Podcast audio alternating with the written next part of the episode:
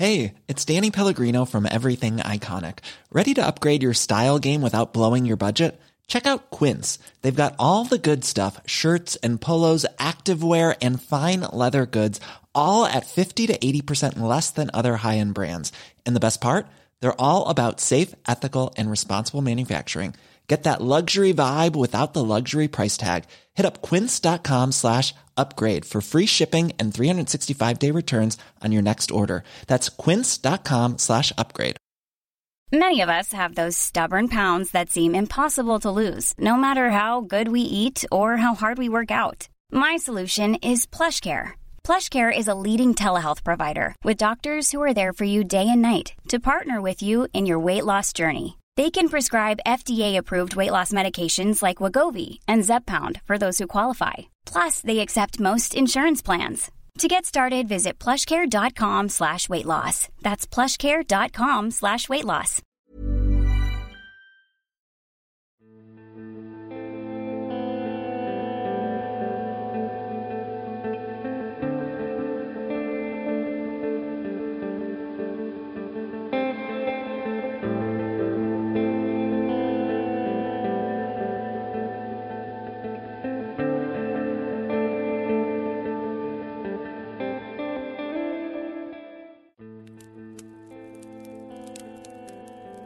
Hello, everyone. Thank you for joining me around the fireside tonight. My name is Joe, and I'm here to tell you a story. A story of creation and destruction. A story of joy and sorrow, of war and peace, of gods and goddesses, of rivers and animals and the wonders of nature. An epic story about Native American folklore and legend. Proudly presenting a slightly abridged version of The Song of Hiawatha, written by Henry W. Longfellow, originally written in 1855. This is by far the longest episode I've ever released, and it was really interesting to me as I've always been fascinated by the Native American culture and how its shamanic ways and tribal customs always seemed mystical and shrouded in mystery. This masterful poem allows us to peek into some of the beautiful and elaborate legends and stories and beliefs of some Native American nations. I have done my best to pronounce everything properly, and I sincerely hope you enjoy this truly epic piece of writing. If you do enjoy it, please let me know by leaving a rating or comment and subscribing to whatever platform you're listening on. You can also head over to our website, talesbythefireside.com, to see ways to support the show, listen to every episode, and join our mailing list. Now, please, get comfortable, let go of the daylight, and join me for our story.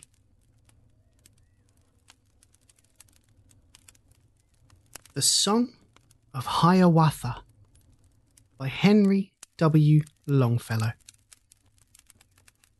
Introductory Note The Song of Hiawatha is based on the legends and stories of many North American Indian tribes, but especially those of the Ojibwe Indians of northern Michigan, Wisconsin, and Minnesota. They were collected by Henry Rowe Schoolcraft, the renowned historian, pioneer explorer, and geologist. He was the superintendent of Indian affairs for Michigan from 1836 to 1841. Schoolcraft married Jane Obabamwawagi Zigokwa, the woman of the sound which the stars make rushing through the sky, Johnston. Jane was a daughter of John Johnston, an early Irish fur trader, and O'Shaugus Code Waikwa, the woman of the Green Prairie, who was a daughter of Waubojig, the White Fisher, who was chief of the Ojibwe tribe at La Pointe, Wisconsin. Jane and her mother are credited with having researched, authenticated, and compiled much of the material Schoolcraft included in his algic researches 1839, and a revision published in 1856 as The Myth of Hiawatha. It is this latter revision that Longfellow used as the basis for the Song of Hiawatha. Longfellow began Hiawatha on June 25, 1854. He completed it on March 29, 1855, and it was published November 10, 1855. As soon as the poem was published, its popularity was assured. However, it was also severely criticised as a plagiary of the Finnish epic poem Kalevala. Longfellow made no secret of the fact that he had used the metre of the Kalevala, but, as for legends, he openly gave credit to Schoolcraft in his notes to the poem. I would add a personal note here. My father's roots include Ojibwe Indians, his mother, Margaret Caroline Davenport, was a daughter of Susan Descarreaux, O.G.M. Aqua, the chief woman, Davenport, whose mother was a daughter of Chief Wabojik. Finally, my mother used to rock me to sleep reading portions of Hiawatha to me, especially Wawa Tasey, little firefly, little flitting white fire insect, little dancing white fire creature, light me with your little candle. Ere upon my bed I lay me, ere in sleep I close my eyelids. Woodrow W. Morris, April the 1st, 1991. The Song of Hiawatha. Introduction. Should you ask me whence these stories? Whence these legends and traditions, with the odours of the forest, with the dew and damp of meadows, with the curling smoke of wigwams, with the rushing of great rivers, with their frequent repetitions and their wild reverberations as of thunder in the mountains? I should answer, I should tell you, from the forests and the prairies, from the great lakes of the Northland, from the land of the Ojibways, from the land of the Dakotas, where the mountains, moors, and fenlands, where the heron, the shushuga, feeds among the reeds and rushes. I repeat them as I heard them from the lips of Nawadaha, the musician, the sweet singer. Should you ask where Nawadaha found these songs so wild and wayward, found these legends and traditions, I should answer, I should tell you, in the birds' nests of the forest, in the lodges of the beaver, in the hoofprint of the bison, in the eyrie of the eagle. All the wild fowl sang them to him, in the moorlands and the fenlands, in the melancholy marshes. Chetawaik, the plover, sang them, Mang, the loon, the wild goose wawa, the blue heron, the shushuga, and the grouse, the mushkadasa. If still further you should ask me, saying, Who was Nawadaha? Tell us of this Nawadaha. I should answer your inquiries straight away in such words as follow. In the vale of Tawasentha, in the green and silent valley, by the pleasant water courses, dwelt the singer Nawadaha. Round about the Indian village spread the meadows and the cornfields, and beyond them stood the forest, stood the groves of singing pine trees, green in summer, white in winter, ever sighing, ever singing. And the pleasant water courses, you could trace them through the valley, by the rushing in the springtime, by the alders in the summer, by the white fog in the autumn, by the black line in the winter. And beside them dwelt the singer in the vale of Tawasentha in the green and silent valley. There he sang of Hiawatha, sang the song of Hiawatha, sang his wondrous birth and being, how he prayed and how he fasted, how he lived and toiled and suffered, that the tribes of men might prosper, that he might advance his people. Ye who love the haunts of nature, love the sunshine of the meadow, love the shadow of the forest, love the wind among the branches, and the rain shower and the snowstorm, and the rushing of great rivers through their palisades of pine trees, and the thunder in the mountains, whose innumerable echoes flap like eagles in their eyries. Listen to these wild traditions, to this song of Hiawatha. Ye who love a nation's legends, love the ballads of a people that, like voices from afar off, call to us to pause and listen, speak in tones so plain and childlike, scarcely can the ear distinguish whether they are sung or spoken. Listen to this Indian legend, to this song of Hiawatha. Ye whose hearts are fresh and simple, who have faith in God and nature, who believe that all in ages, every human heart is human, that even in savage bosoms there are longings, yearnings, strivings for the good they comprehend not, that the feeble hands and helpless, groping blindly in the darkness, touch God's right hand in that darkness and are lifted up and strengthened. Listen to this simple story, to this song of Hiawatha.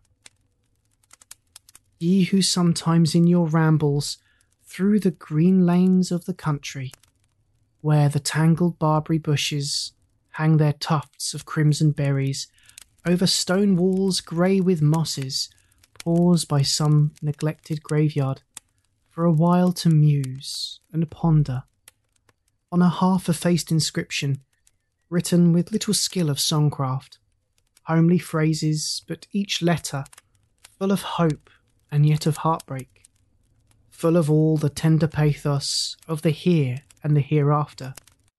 Stay and read this rude inscription.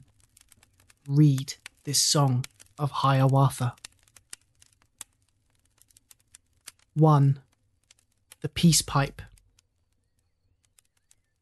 On the mountains of the prairie, on the great red pipe stone quarry, Gitche Manitou, the mighty, he, the master of life, descending on the red crags of the quarry, stood erect and called the nations, called the tribes of men together. From his footprints flowed a river, leaped into the light of morning, over the precipice plunging downward, gleamed like Ishkuda the comet, and the spirit stooping earthward with his finger on the meadow traced a winding pathway for it, saying to it, Run this way. From the red stone of the quarry, with his hand he broke a fragment, moulded it into a pipe head, shaped and fashioned it with figures from the margin of the river, took a long reed for a pipe stem with its dark green leaves upon it, filled the pipe with bark of willow, with the bark of the red willow, breathed upon the neighbouring forest, made its great boughs chafe together, till in flame they burst and kindled, and erect upon the mountains Gitche Manito the mighty smoked the calumet, the peace pipe, as a signal to the nations. And the smoke rose slowly, slowly, through the tranquil air of morning. First, a single line of darkness, then a denser, bluer vapour, then a snow white cloud unfolding like the tree tops of the forest, ever rising, rising, rising, till it touched the top of heaven, till it broke against the heaven and rolled outward all around it. From the vale of Tawasentha, from the valley of Wyoming, from the groves of Tuscaloosa, from the far off Rocky Mountains, from the northern lakes and rivers, all the tribes beheld the signal, saw the distant smoke ascending, the Pukwana of the peace pipe. And the prophets of the nations said, Behold it, the Pukwana, by the signal of the peace pipe, bending like a wand of willow, waving like a hand that beckons. Gitche Manito the mighty calls the tribes of men together, calls the warriors to his council. Down the rivers, over the prairies, came the warriors of the nations, came the Delawares and Mohawks, came the Choctaws and Comanches, came the Shoshones and the Blackfeet, came the Pawnees and Omahas, came the Mandans and Dakotas, came the Hurons and Ojibways, all the warriors drawn together by the signal of the peace pipe to the mountains of the prairie to the great red pipestone quarry. And they stood there on the meadow with their weapons and their war gear painted like the leaves of autumn, painted like the sky of morning, wildly glaring at each other. In their faces, stern defiance, in their hearts, the feuds of ages, the hereditary hatred, the ancestral thirst of vengeance.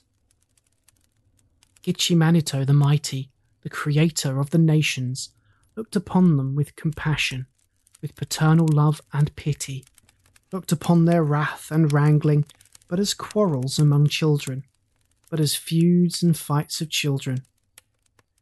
Over them he stretched his right hand to subdue their stubborn natures, to allay their thirst and fever by the shadow of his right hand, spake to them with voice majestic as the sound of far off waters falling into deep abysses, warning, chiding, spake in this wise O my children, my poor children, listen to the words of wisdom, listen to the words of warning from the lips of the Great Spirit, from the Master of Life, who made you.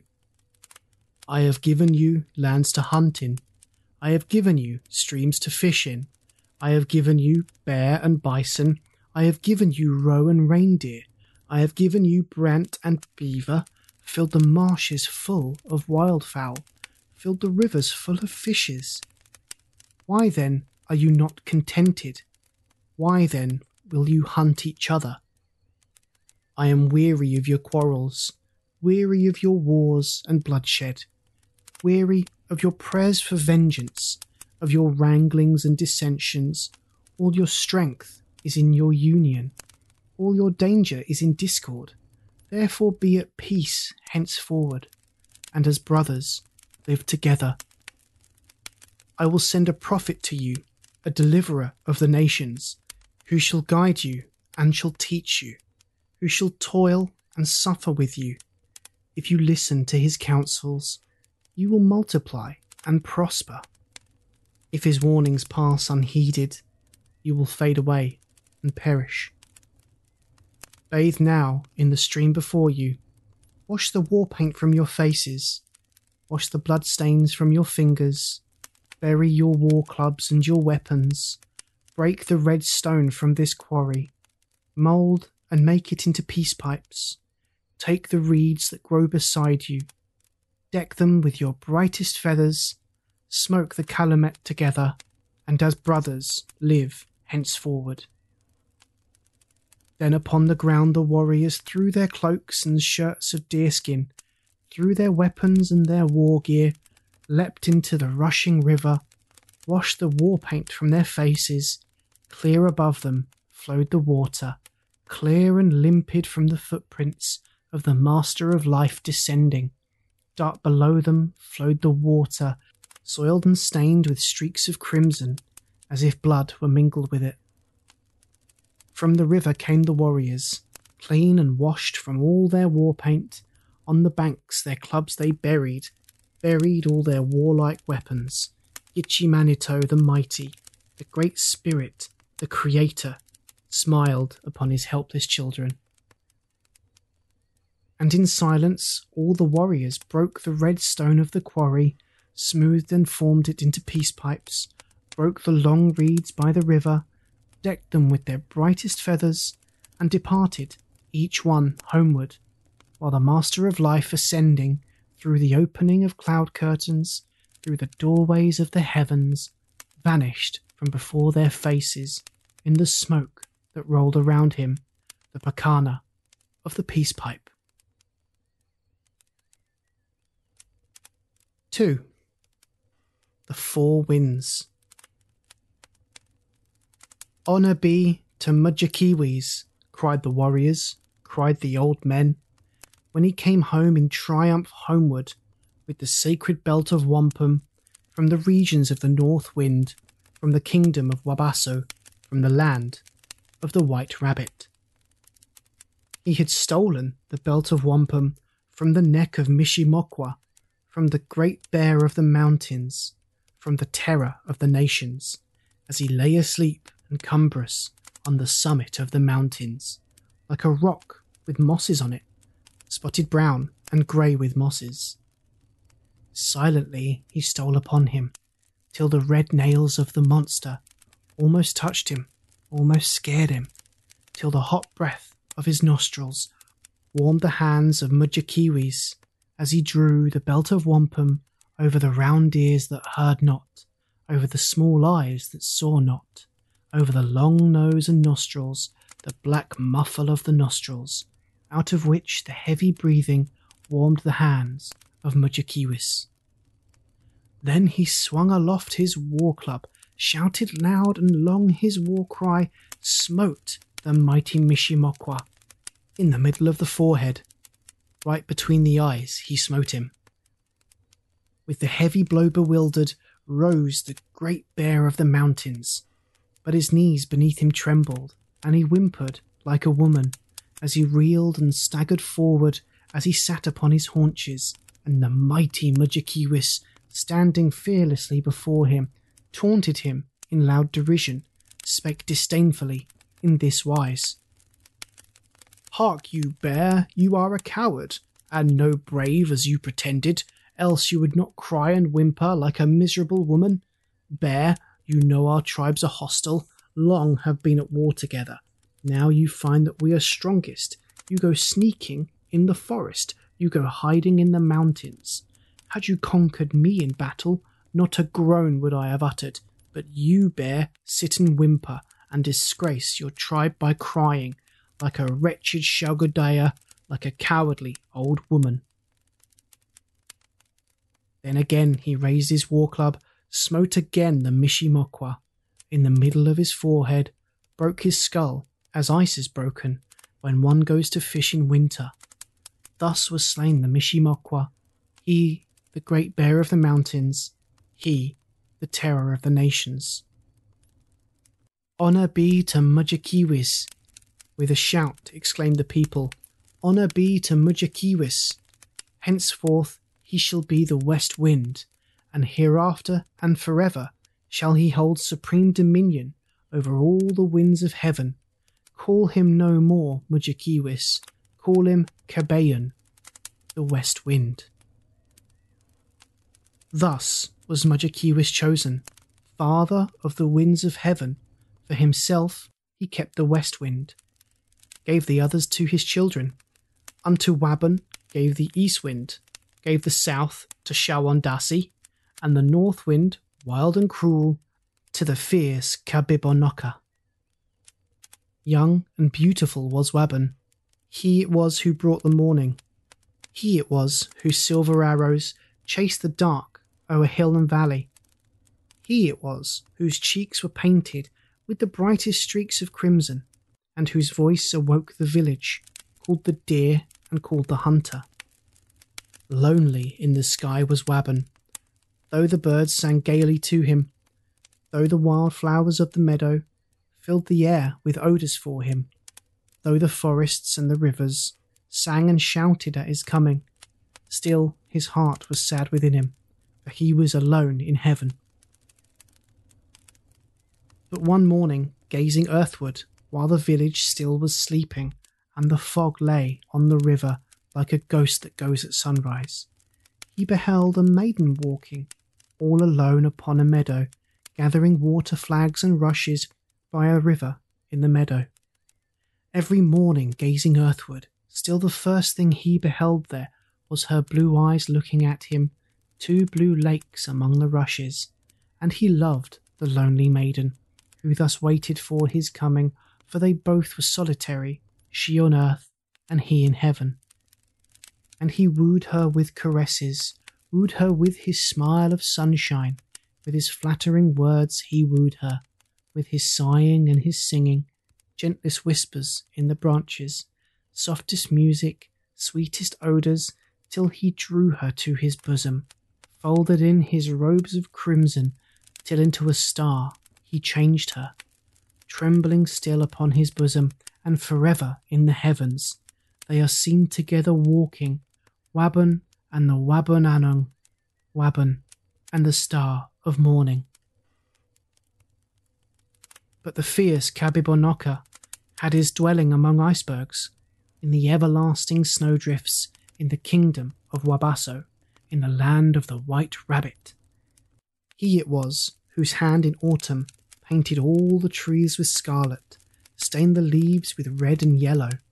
He it was who sent the snowflake, sifting, hissing through the forest, froze the ponds, the lakes, the rivers, drove the loon and seagull southward, drove the cormorant and curlew to their nests of sedge and sea tang in the realms of Shawandasi.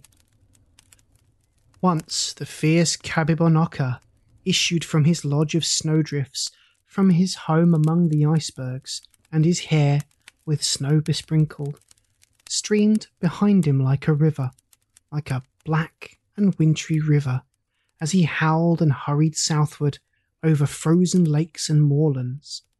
There, among the reeds and rushes, found he Shingebis, the diver, trailing strings of fish behind him, over the frozen fens and moorlands, lingering still among the moorlands, though his tribe had long departed to the land of Shawandasi. Cried the fierce Kabibonokka, Who is this that dares to brave me, dares to stay in my dominions, when the Wawa has departed, when the wild goose has gone southward, and the heron, the Shushuga, long ago departed southward? I will go into his wigwam, I will put his smouldering fire out.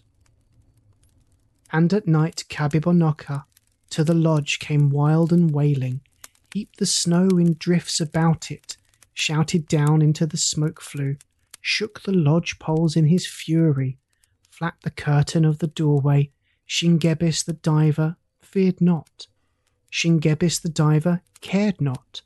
Four great logs had he for firewood, one for each moon of the winter, and for food the fishes served him. By his blazing fire he sat there, warm and merry, eating, laughing, singing, O Kabibonokka, you are but my fellow mortal. Then Kabibonokka entered, and though Shingebis the diver felt his presence by the coldness, felt his icy breath upon him, still he did not cease his singing, still he did not cease his laughing, only turned the log a little, only made the fire burn brighter, made the sparks fly up the smoke flue. From Kabibonokka's forehead, from his snow besprinkled tresses, drops of sweat fell fast and heavy, making dints upon the ashes, as along the eaves of lodges, as from drooping boughs of hemlock, drips the melting snow in springtime, making hollows in the snowdrifts. Till at last he rose defeated, could not bear the heat and laughter, could not bear the merry singing, but rushed headlong through the doorway, stamped upon the crusted snowdrifts, stamped upon the lakes and rivers, made the snow upon them harder, made the ice upon them thicker, challenged Shingebis the diver to come forth and wrestle with him, to come forth and wrestle naked on the frozen fens and moorlands. Forth went Shingebis the diver, wrestled all night with the north wind, wrestled naked on the moorlands with the fierce Kabibonokka. till his panting breath grew fainter, till his frozen grasp grew feebler, till he reeled and staggered backward, and retreated, baffled, beaten, to the kingdom of Wabasso, to the land of the white rabbit, hearing still the gusty laughter, hearing Shingebis the diver singing, O Kabibonokka, you are but my fellow mortal. Shawondasee, fat and lazy, had his dwelling far to southward, in the drowsy, dreamy sunshine, in the never ending summer. He it was who sent the wood birds, sent the robin, the opechee, sent the bluebird, the owaissa, sent the Shawshaw, sent the swallow, sent the wild goose, Wawa northward, sent the melons and tobacco and the grapes in purple clusters. From his pipe, the smoke ascending filled the sky with haze and vapour, filled the air with dreamy softness, gave a twinkle to the water, touched the rugged hills with smoothness, brought the tender Indian summer to the melancholy Northland. In the dreary moon of snowshoes, listless, careless Shawondasee, in his life he had one shadow, in his heart one sorrow had he once, as he was gazing northward, far away upon a prairie, he beheld a maiden standing, saw a tall and slender maiden, all alone upon a prairie. Brightest green were all her garments, and her hair was like the sunshine. Day by day he gazed upon her, day by day he sighed with passion, day by day his heart within him grew more hot with love and longing for the maid with yellow tresses. But he was too fat and lazy to bestir himself and woo her, yes, too indolent and easy to pursue her and persuade her. So he only gazed upon her, only sat and sighed with passion for the maiden of the prairie. Till one morning, looking northward, he beheld her yellow tresses, changed and covered over with whiteness, covered as with whitest snowflakes. Ah, my brother from the Northland, from the kingdom of Wabasso, from the land of the white rabbit. You have stolen the maiden from me. You have laid your hand upon her. You have wooed and won my maiden with your stories of the Northland. Thus the wretched Shawondasee breathed into the air his sorrow, and the south wind over the prairie wandered warm with sighs of passion, with the sighs of Shawondasee, till the air seemed full of snowflakes, full of thistle down the prairie, and the maid with hair like sunshine vanished from his sight forever. Never more did Shawondasee see the maid with yellow tresses. Poor deluded Shawondasee, 'twas no woman that you gazed at, 'twas no maiden that you sighed for, 'twas the prairie dandelion, that through all the dreamy summer you had gazed at with such longing, you had sighed for with such passion, and had puffed away forever, blown into the air with sighing. Ah, deluded Shawondasee. Thus the four winds were divided. Thus the sons of Mudjekeewis had their stations in the heavens, at the corners of the heavens. For himself, the west wind only kept the mighty Mudjekeewis. 3. Hiawatha's Childhood Downward through the evening twilight, in the days that are forgotten, in the unremembered ages, from the full moon fell Nokomis, fell the beautiful Nokomis, she a wife, but not a mother.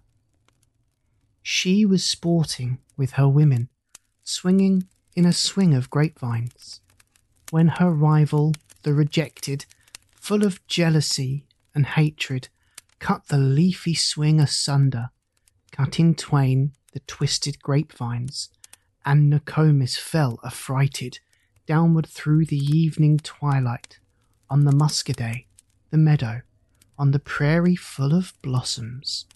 See, a star falls, said the people. From the sky, a star is falling. There among the ferns and mosses, there among the prairie lilies, on the Muskoday, the meadow, in the moonlight and the starlight, fair Nokomis bore a daughter.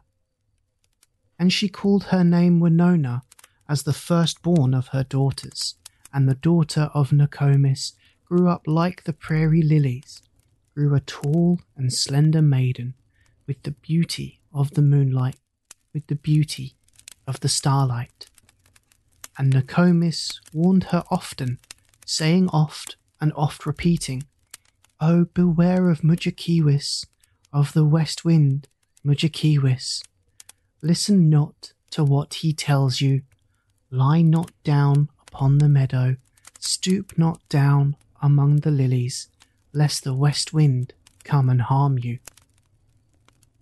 But she heeded not the warning, heeded not those words of wisdom, and the west wind came at evening, walking lightly over the prairie, whispering to the leaves and blossoms, bending low the flowers and grasses, found the beautiful Wenonah lying there among the lilies, wooed her with his words of sweetness, wooed her with his soft caresses, till she bore a son in sorrow, bore a son of love and sorrow. Thus was born my Hiawatha, thus was born the child of wonder.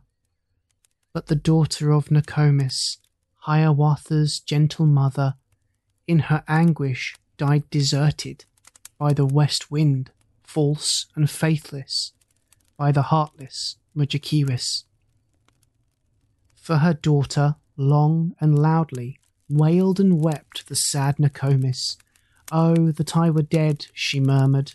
Oh, that I were dead as thou art. No more work and no more weeping. Wahonowin, Wahonowin. By the shores of Gitche Gumee, by the shining big sea water, stood the wigwam of Nokomis, daughter of the moon Nokomis.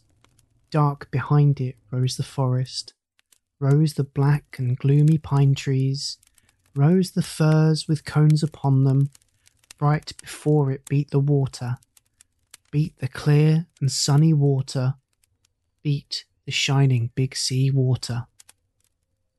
There the wrinkled old Nokomis nursed the little Hiawatha, rocked him in his linen cradle, bedded soft in moss and rushes, safely bound with reindeer sinews, stilled his fretful wail by saying, Hush, the naked bear will hear thee, lulled him into slumber, singing, Ewa yea, my little owlet, who is this that lights the wigwam? With his great eyes lights the wigwam. Ewa yea, my little owlet. Many things Nokomis taught him of the stars that shine in heaven, showed him Ishkoodah the comet, Ishkoodah with fiery tresses, showed the death dance of the spirits, warriors with their plumes and war clubs, flaring far away to northward in the frosty nights of winter showed the broad white road in heaven, pathway of the ghosts, the shadows, running straight across the heavens, crowded with the ghosts, the shadows. At the door on summer evenings sat the little Hiawatha, heard the whispering of the pine trees, heard the lapping of the waters, sounds of music, words of wonder. Minnewawa, said the pine trees, Mudway Aushka, said the water. Saw the firefly, Wah-wah-taysee, flitting through the dusk of evening, with the twinkle of its candle, lighting up the brakes and bushes. And he sang the song of children, sang the song Nokomis taught him. Wah-wah-taysee, little firefly, little flitting white fire insect, little dancing white fire creature, light me with your little candle, ere upon my bed I lay me, ere in sleep I close my eyelids. saw the moon rise from the water, rippling, rounding from the water, saw the flecks and shadows on it, whispered, What is that, Nokomis? And the good Nokomis answered, Once a warrior, very angry, seized his grandmother and threw her up into the sky at midnight. Right against the moon he threw her. Tis her body that you see there. Saw the rainbow in the heaven, in the eastern sky, the rainbow. Whispered, What is that, Nokomis? And the good Nokomis answered, Tis the heaven of flowers you see there, all the wild flowers of the forest, all the lilies of the prairie, when on earth they fade and perish, blossom in that heaven above us. When he heard the owls at midnight hooting, laughing in the forest, What is that? he cried in terror. What is that? he said, Nokomis. And the good Nokomis answered, That is but the owl and owlet, talking in their native language, talking, scolding at each other. Then the little Hiawatha learned of every bird its language, learned their names and all their secrets, how they built their nests in summer, where they hid themselves in winter, talked with them whene'er he met them, called them Hiawatha's chickens. Of all beasts he learned the language, learned their names and all their secrets, how the beavers built their lodges, where the squirrels hid their acorns, how the reindeer ran so swiftly, why the rabbit was so timid, talked with them whenever he met them, called them Hiawatha's brothers. Then Iagoo, the great boaster, he, the marvelous storyteller, he, the traveller and the talker, he, the friend of old Nokomis, made a bow for Hiawatha. From a branch of ash he made it, from an oak bough made the arrows, tipped with flint and winged with feathers, and the cord he made of deerskin. Then he said to Hiawatha, Go, my son, into the forest, where the red deer herd together. Kill for us a famous roebuck. Kill for us a deer with antlers. Forth into the forest straight away, all alone walked Hiawatha. Proudly, with his bow and arrows, and the birds sang round him, over him. Do not shoot us, Hiawatha, sang the robin, the opechee, sang the bluebird, the owaissa. Do not shoot us, Hiawatha. Up the oak tree, close beside him, sprang the squirrel, Adjidaumo. In and out among the branches, coughed and chattered from the oak tree, laughed and said between his laughing, Do not shoot me, Hiawatha. And the rabbit from his pathway leapt aside, and at a distance sat erect upon his haunches, half in fear and half in frolic, saying to the little hunter, Do not shoot me, Hiawatha. But he heeded not, nor heard them, for his thoughts were with the red deer. On their tracks his eyes were fastened, leading downward to the river, to the ford, across the river. And as one in slumber walked he. Hidden in the alder bushes, there he waited till the deer came, till he saw two antlers lifted, saw two eyes look from the thicket, saw two nostrils point to windward, and a deer came down the pathway, flecked with leafy light and shadow, and his heart within him fluttered, trembled like the leaves above him, like the birch leaf palpitated as the deer came down the pathway. Then, upon one knee uprising, Hiawatha aimed an arrow. Scarce a twig moved with his motion, scarce a leaf was stirred or rustled. But the wary roebuck started, stamped with all his hoofs together, listened with one foot uplifted, leaped as if to meet the arrow. Ah, the singing fatal arrow! Like a wasp, it buzzed and stung him.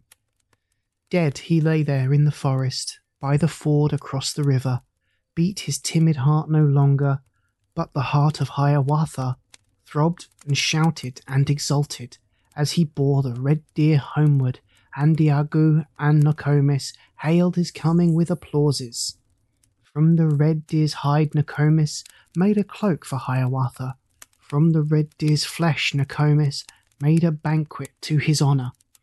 All the village came and feasted. All the guests praised Hiawatha, called him Strongheart, Soan-ge-taha, called him Loonheart, Mahn-go-taysee. 4. Hiawatha and Mudjekeewis. Out of childhood into manhood now had grown my Hiawatha, skilled in all the craft of hunters, learned in all the lore of old men, in all youthful sports and pastimes, in all manly arts and labours. Swift of foot was Hiawatha, he could shoot an arrow from him and run forward with such fleetness that the arrow fell behind him. Strong of arm was Hiawatha. He could shoot ten arrows upward, shoot them with such strength and swiftness that the tenth had left the bowstring ere the first to earth had fallen. He had mittens, Minjekahwun, magic mittens made of deerskin. When upon his hands he wore them, he could smite the rocks asunder. He could grind them into powder.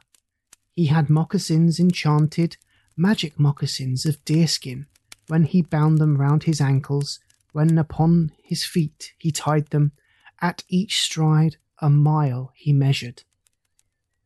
Much he questioned old Nokomis of his father Mudjekeewis, learned from her the fatal secret of the beauty of his mother, of the falsehood of his father, and his heart was hot within him, like a living coal his heart was.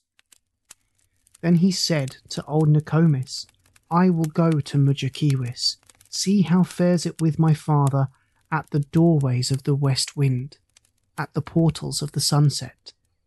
From his lodge went Hiawatha, dressed for travel, armed for hunting, dressed in deerskin shirt and leggings, richly wrought with quills and wampum. On his head, his eagle feathers, round his waist, his belt of wampum. In his hand, his bow of ashwood, strung with the sinews of reindeer. In his quiver, oaken arrows, tipped with jasper, winged with feathers. With his mittens, Minjekahwun, with his moccasins enchanted. Warning, said the old Nokomis, Go not forth, O Hiawatha, to the kingdom of the west wind, till the realms of Mudjekeewis, lest he harm you with his magic, lest he kill you with his cunning. But the fearless Hiawatha heeded not her woman's warning. Forth he strode into the forest. At each stride a mile he measured. Lurid seemed the sky above him, lurid seemed the earth beneath him. Hot and close the air around him, filled with smoke and fiery vapours, as of burning woods and prairies. For his heart was hot within him, like a living coal, his heart was. So he journeyed westward, westward, left the fleetest deer behind him, left the antelope and bison, crossed the rushing Escanaba, crossed the mighty Mississippi, past the mountains of the prairie, past the land of crows and foxes, past the dwellings of the Blackfeet, came unto the Rocky Mountains, to the kingdom of the West Wind, where upon the gusty summits sat the ancient Mudjekeewis, ruler of the winds of heaven. Filled with awe was Hiawatha at the aspect of his father on the air about him wildly tossed and streamed his cloudy tresses, gleamed like drifting snow his tresses, glared like Ishkoodah, the comet, like the star with fiery tresses. Filled with joy was Mudjekeewis when he looked on Hiawatha, saw his youth rise up before him in the face of Hiawatha, saw the beauty of Wenonah from the grave rise up before him. Welcome, said he, Hiawatha, to the kingdom of the west wind. Long have I been waiting for you. Youth is lovely, age is lonely. Youth is fiery, age is frosty. You bring back the days departed. You bring back my youth of passion and the beautiful Wenonah. Many days they talked together, questioned, listened, waited, answered. Much the mighty Mudjekeewis boasted of his ancient prowess, of his perilous adventures, his indomitable courage, his invulnerable body. Patiently sat Hiawatha, listening to his father's boasting. With a smile he sat and listened, uttered neither threat nor menace, neither word nor look betrayed him, but his heart was hot within him, like a living coal his heart was. Then he said, O Mudjekeewis, is there nothing that can harm you? Nothing that you are afraid of? And the mighty Mudjekeewis, grand and gracious in his boasting, answered, saying, There is nothing, nothing but the black rock yonder, nothing but the fatal Wawbeek. And he looked at Hiawatha with a wise look and benignant, with a countenance paternal, looked with pride upon the beauty of his tall and graceful figure, saying, Oh, my Hiawatha, is there anything that can harm you? Anything you are afraid of? But the wary Hiawatha paused a while, as if uncertain, held his peace, as if resolving. Then he answered, There is nothing, nothing but the bulrush yonder, nothing but the great Apukwa. And as Mudjekeewis, rising, stretched his hand to pluck the bulrush, Hiawatha cried out in terror, cried in well dissembled terror, Kahgo, Kahgo, do not touch it. Ah, Kaween, said Mudjekeewis, no indeed, I will not touch it. Then they talked of other matters, first of Hiawatha's brothers, first of Wabun, of the east wind, of the south wind, Shawondasi, of the north, Kabibonokka, then of Hiawatha's mother, of the beautiful Wenonah, of her birth upon the meadow, of her death, as old Nokomis had remembered and related. And he cried, O Mudjekeewis, it was you who killed Wenonah, took her young life and her beauty, broke the lily of the prairie, trampled it beneath your footsteps. You confess it, you confess it. And the mighty Mudjekeewis tossed upon the wind his tresses, bowed his hoary head in anguish, with a silent nod assented. Then up started Hiawatha, and with his threatening look and gesture laid his hand upon the black rock. On the fatal Wawbeek laid it, with his mittens, Minjekahwun rent the jutting crag asunder, smote and crushed it into fragments, hurled them madly at his father, the remorseful Mudjekeewis, for his heart was hot within him, like a living coal his heart was. But the ruler of the west wind blew the fragments backward from him, with the breathing of his nostrils, with the tempest of his anger, blew them back at his assailant, seized the bulrush, the apukwa, dragged it with its roots and fibres from the margin of the meadow, from its ooze the giant bulrush, long and loud laughed Hiawatha. Then began the deadly conflict, hand to hand among the mountains. From his eyrie screamed the eagle, the Keneu, the great war eagle, sat upon the crags around them, wheeling flapped his wings above them. Like a tall tree in the tempest, bent and lashed the giant bulrush, and in masses huge and heavy, crashing fell the fatal Wawbeek, till the earth shook with the tumult and confusion of the battle, and the air was full of shoutings, and the thunder of the mountains, starting, answered Baimwawa. Back retreated Mudjekeewis, rushing westward o'er the mountains, stumbling westward down the mountains.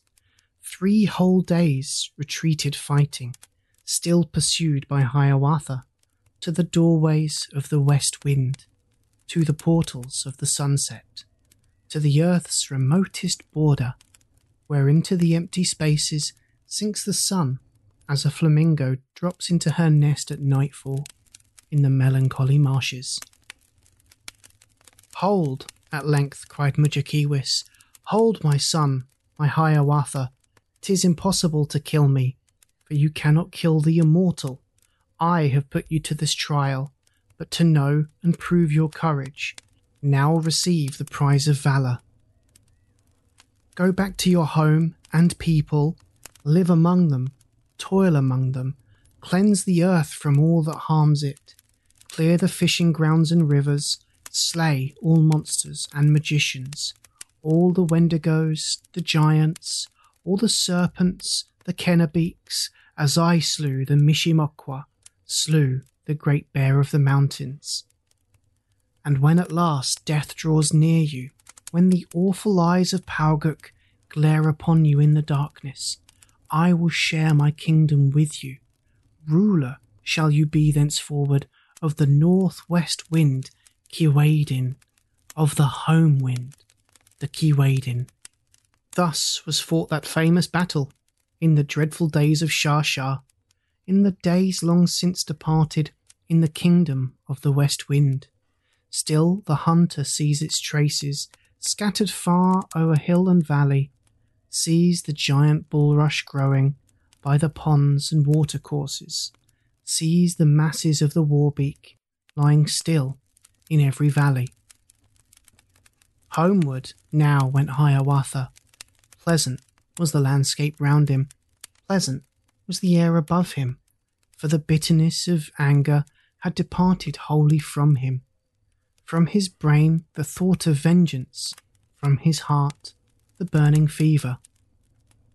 Only once his pace he slackened, only once he paused or halted, paused to purchase heads of arrows of the ancient arrow maker in the land of the Dakotas, where the falls of Minnehaha flash and gleam among the oak trees, laugh and leap into the valley. There the ancient arrow maker made his arrowheads of sandstone, arrowheads of chalcedony, arrowheads of flint and jasper, smooth and sharpened at the edges, hard and polished, keen and costly. With him dwelt his dark eyed daughter, wayward as the Minnehaha, with her moods of shade and sunshine, eyes that smiled and frowned alternate, feet as rapid as the river, tresses flowing like the water, and as musical a laughter. And he named her from the river, from the waterfall he named her, Minnehaha, laughing water. Was it then for heads of arrows, arrowheads of chalcedony, arrowheads of flint and jasper that my Hiawatha halted in the land of the Dakotas? Was it not to see the maiden, see the face of laughing water peeping from behind the curtain, hear the rustling of her garments from behind the waving curtain, as one sees the Minnehaha gleaming, glancing through the branches, as one hears the laughing water from behind its screen of branches? Who shall say what thoughts and visions fill the fiery brains of young men? Who shall say what dreams of beauty filled the heart of Hiawatha? All he told to old Nokomis when he reached the lodge at sunset was the meeting with his father, was his fight with Mudjekeewis. Not a word he said of arrows, not a word of laughing water. 5. Hiawatha's fasting.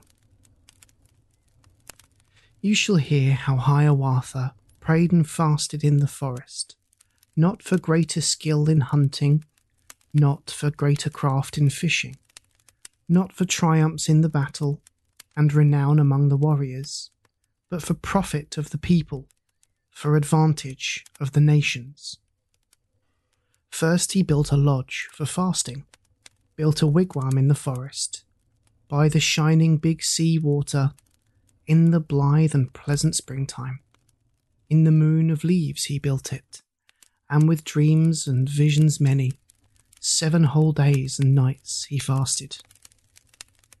On the first day of his fasting, through the leafy woods he wandered, saw the deer start from the thicket, saw the rabbit in his burrow, heard the pheasant Bena drumming, heard the squirrel Adjidaumo rattling in his hoard of acorns, saw the pigeon the Omeme building nests among the pine trees, and in flocks the wild goose Wawa flying to the fenlands northward, whirring, wailing far above him.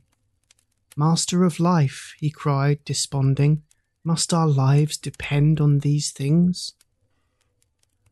On the next day of his fasting, by the river bank he wandered, through the Muskoday, the meadow, saw the wild rice, Mahnomonee, saw the blueberry, Meenahga, and the strawberry, Odahmin, and the gooseberry, Shahbomin, and the grapevine, the Bemahgut, trailing o'er the alder branches, filling all the air with fragrance.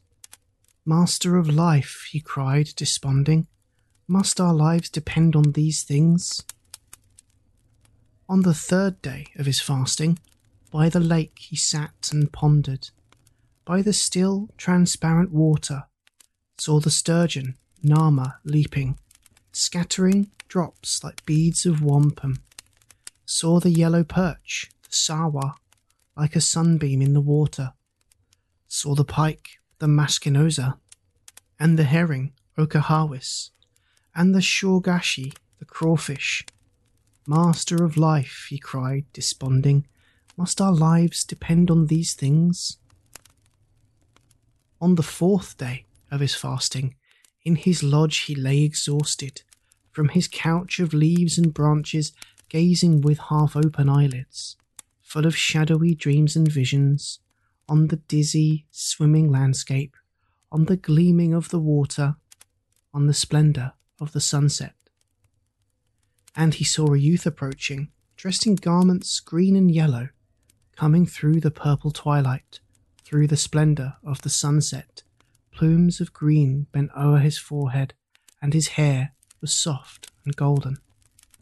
Standing at the open doorway, long he looked at Hiawatha, looked with pity and compassion on his wasted form and features, and, in accents like the sighing of the south wind in the tree tops, said he, O my Hiawatha, all your prayers are heard in heaven, for you pray not like the others, not for greater skill in hunting, not for greater craft in fishing, not for triumph in the battle, nor renown among the warriors, but for profit of the people, for advantage of the nations.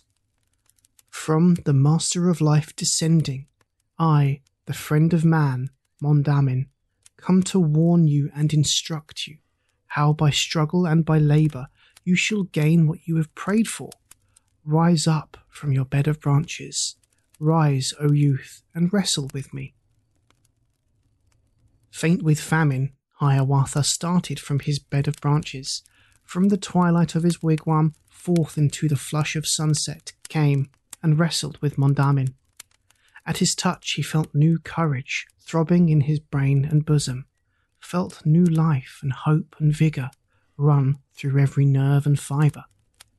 So they wrestled there together in the glory of the sunset, and the more they strove and struggled, stronger still grew Hiawatha, till the darkness fell around them, and the heron, the Shushuga, from her nest among the pine trees, gave a cry of lamentation, gave a scream of pain and famine.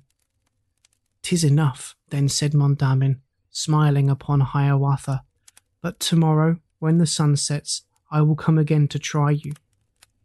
And he vanished, and was seen not, whether sinking as the rain sinks, whether rising as the mist rise. Hiawatha saw not, knew not, only saw that he had vanished, leaving him alone and fainting, with the misty lake below him and the reeling stars above him. On the morrow and the next day, when the sun through heaven descending like a red and burning cinder from the hearth of the Great Spirit fell into western waters, came Mondamin for the trial, for the strife with Hiawatha, came as silent as the dew comes from the empty air appearing, into empty air returning, taking shape when earth it touches, but invisible to all men in its coming and its going.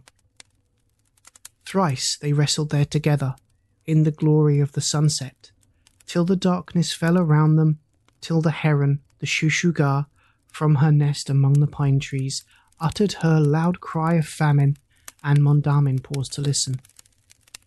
Tall and beautiful he stood there, in his garments green and yellow, to and fro his plumes above him waved and nodded with his breathing, and the sweat of the encounter stood like drops of dew upon him.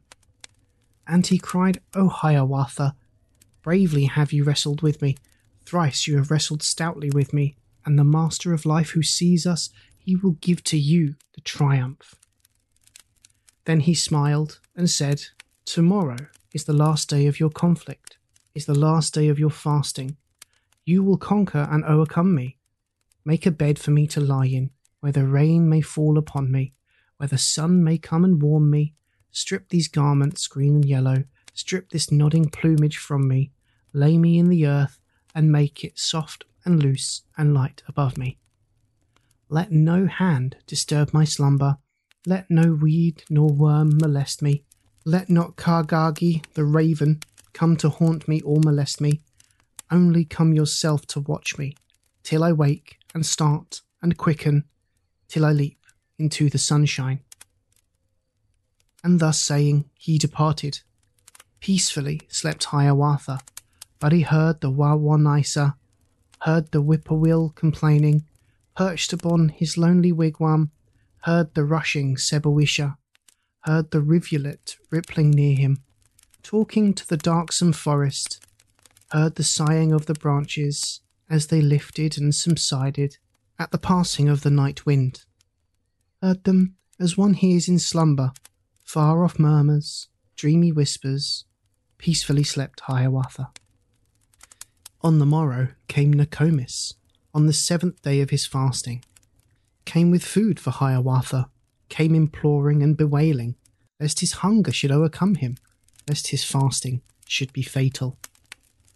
But he tasted not and touched not, only said to her, Nokomis, wait until the sun is setting, till the darkness falls around us, till the heron, the Shushuga, crying from the desolate marshes, tells us that the day is ended.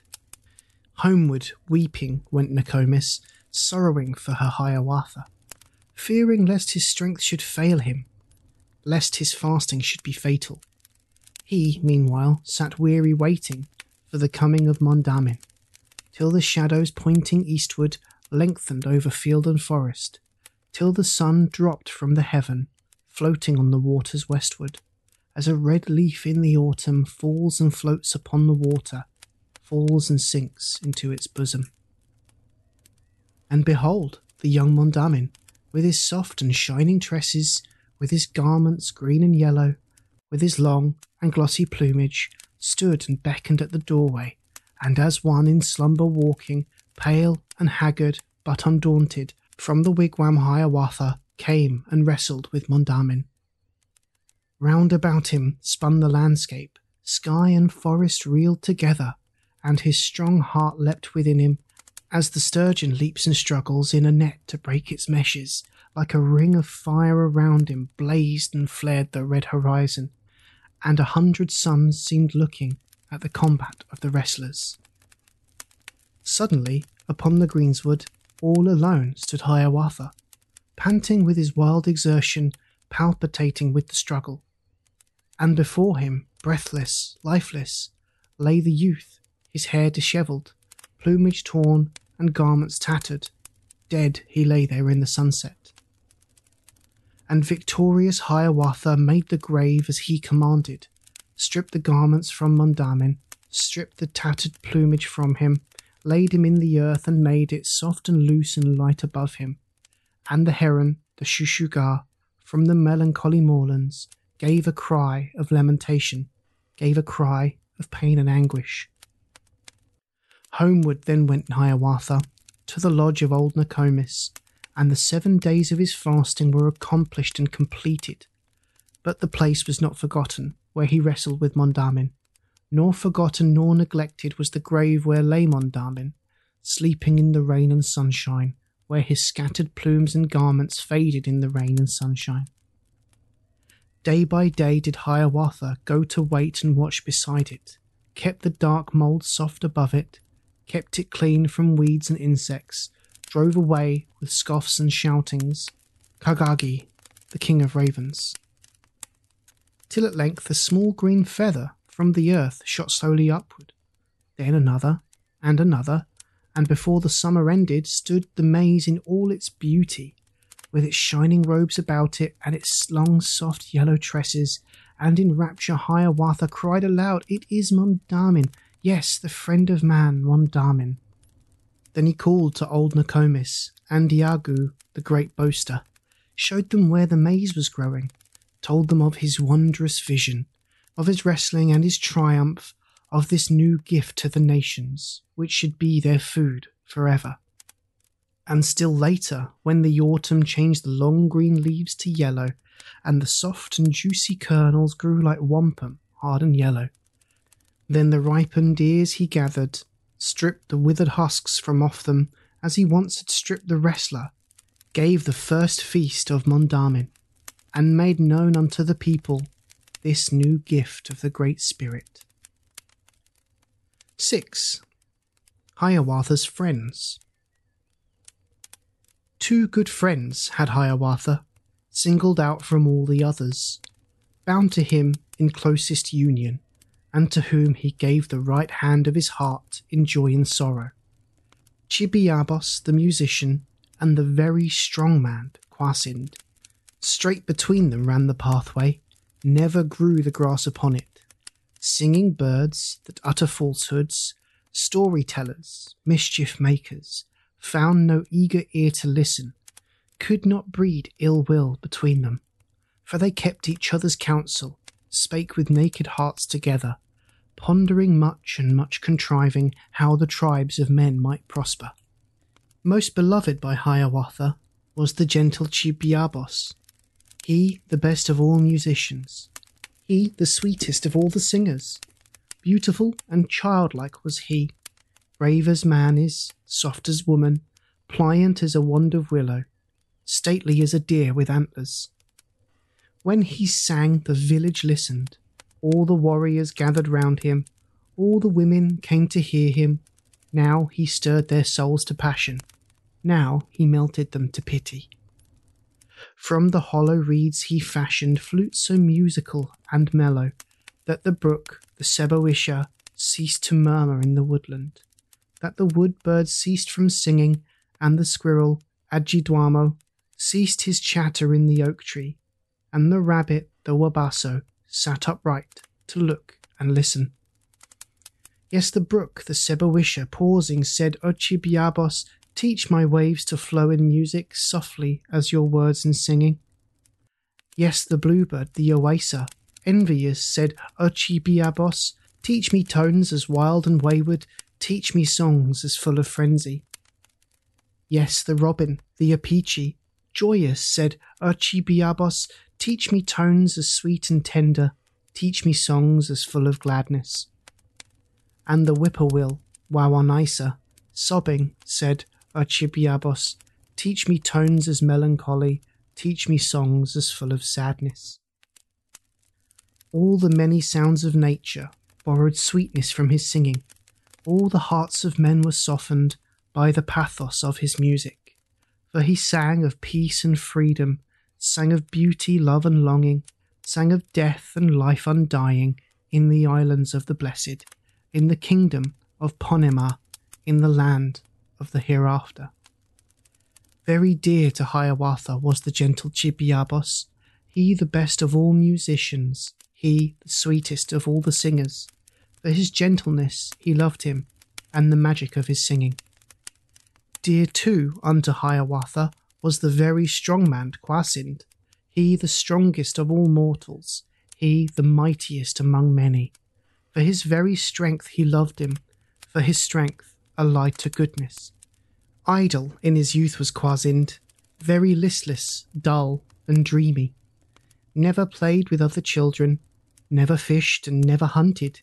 Not like other children was he, but they saw that much he fasted, much his Manito entreated, much besought his guardian spirit. Lazy Kwasind, said his mother, in my work you never help me. In the summer you are roaming idly in the fields and forests. In the winter you are cowering over the firebrands in the wigwam. In the coldest days of winter I must break the ice for fishing. With my nets you never help me. At the door my nets are hanging, dripping, freezing with the water. Go and wring them, Yenadizze. Go and dry them in the sunshine. Slowly, from the ashes, Kwasind rose, but made no angry answer. From the lodge went forth in silence, took the nets that hung together, dripping, freezing at the doorway. Like a wisp of straw he wrung them, like a wisp of straw he broke them. Could not wring them without breaking, such the strength was in his fingers. Lazy Kwasind, said his father, in the hunt you never helped me. Every bow you touch is broken, snapped asunder every arrow. Yet come with me to the forest, you shall bring the hunting homeward. Down a narrow pass they wandered, where a brooklet led them onward, where the trail of deer and bison marked the soft mud on the margin, till they found all further passage shut against them, barred securely by the trunks of trees uprooted, lying lengthwise, lying crosswise, and forbidding further passage. We must go back, said the old man. Over these logs we cannot clamber. Not a woodchuck could get through them, not a squirrel clamber over them. And straightway his pipe he lighted, and sat down to smoke and ponder. But before his pipe was finished, lo, the path was cleared before him. All the trunks had Kwasind lifted, to the right hand, to the left hand, shot the pine trees swift as arrows, hurled the cedars light as lances. Lazy Kwasind, said the young men as they sported in the meadow. Why stand idly looking at us, leaning on the rock behind you? Come and wrestle with the others. Let us pitch the quoit together.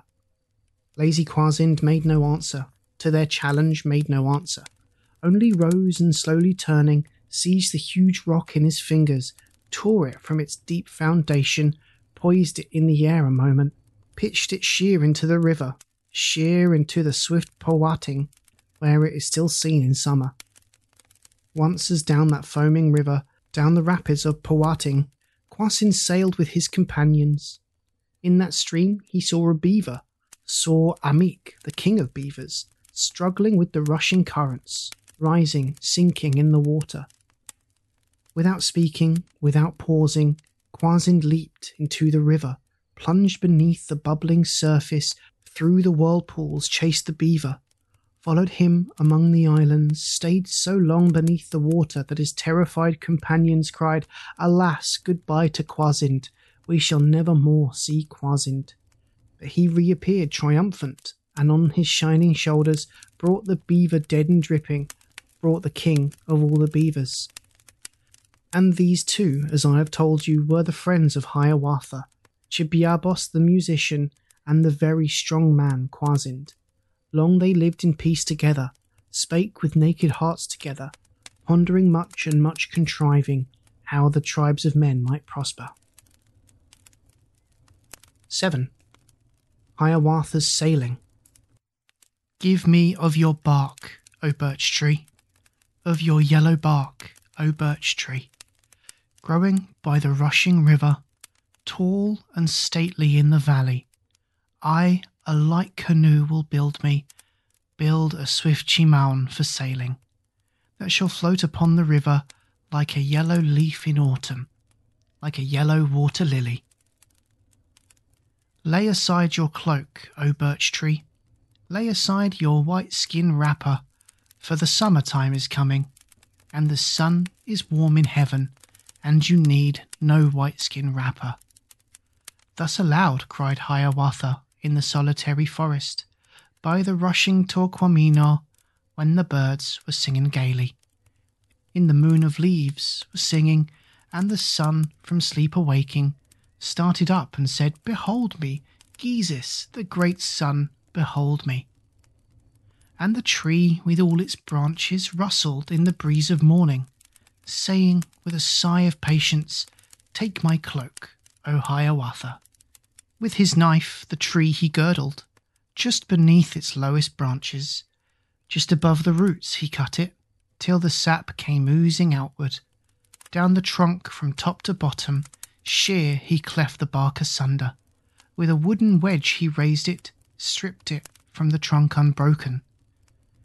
Give me your boughs, O cedar, of your strong and pliant branches, my canoe to make more steady, make more strong and firm beneath me. Through the summit of the cedar went a sound, a cry of horror, went a murmur of resistance, but it whispered, bending downward, Take my boughs, O Hiawatha.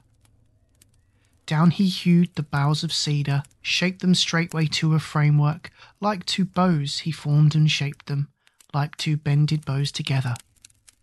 Give me your roots, O tamarack, of your fibrous roots, O larch tree, my canoe to bind together, so to bind the ends together, that the water may not enter, that the river may not wet me.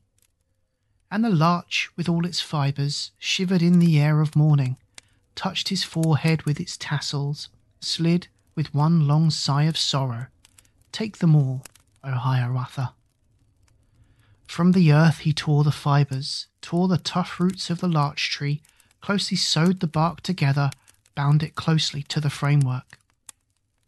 Give me your balm, O fir tree, of your balsam and your resin, so to close the seams together, that the water may not enter, that the river may not wet me. And the fir tree, tall and sombre, sobbed through all its robes of darkness, rattled like a shore with pebbles, answered wailing, answered weeping, Take my balm, O Hiawatha.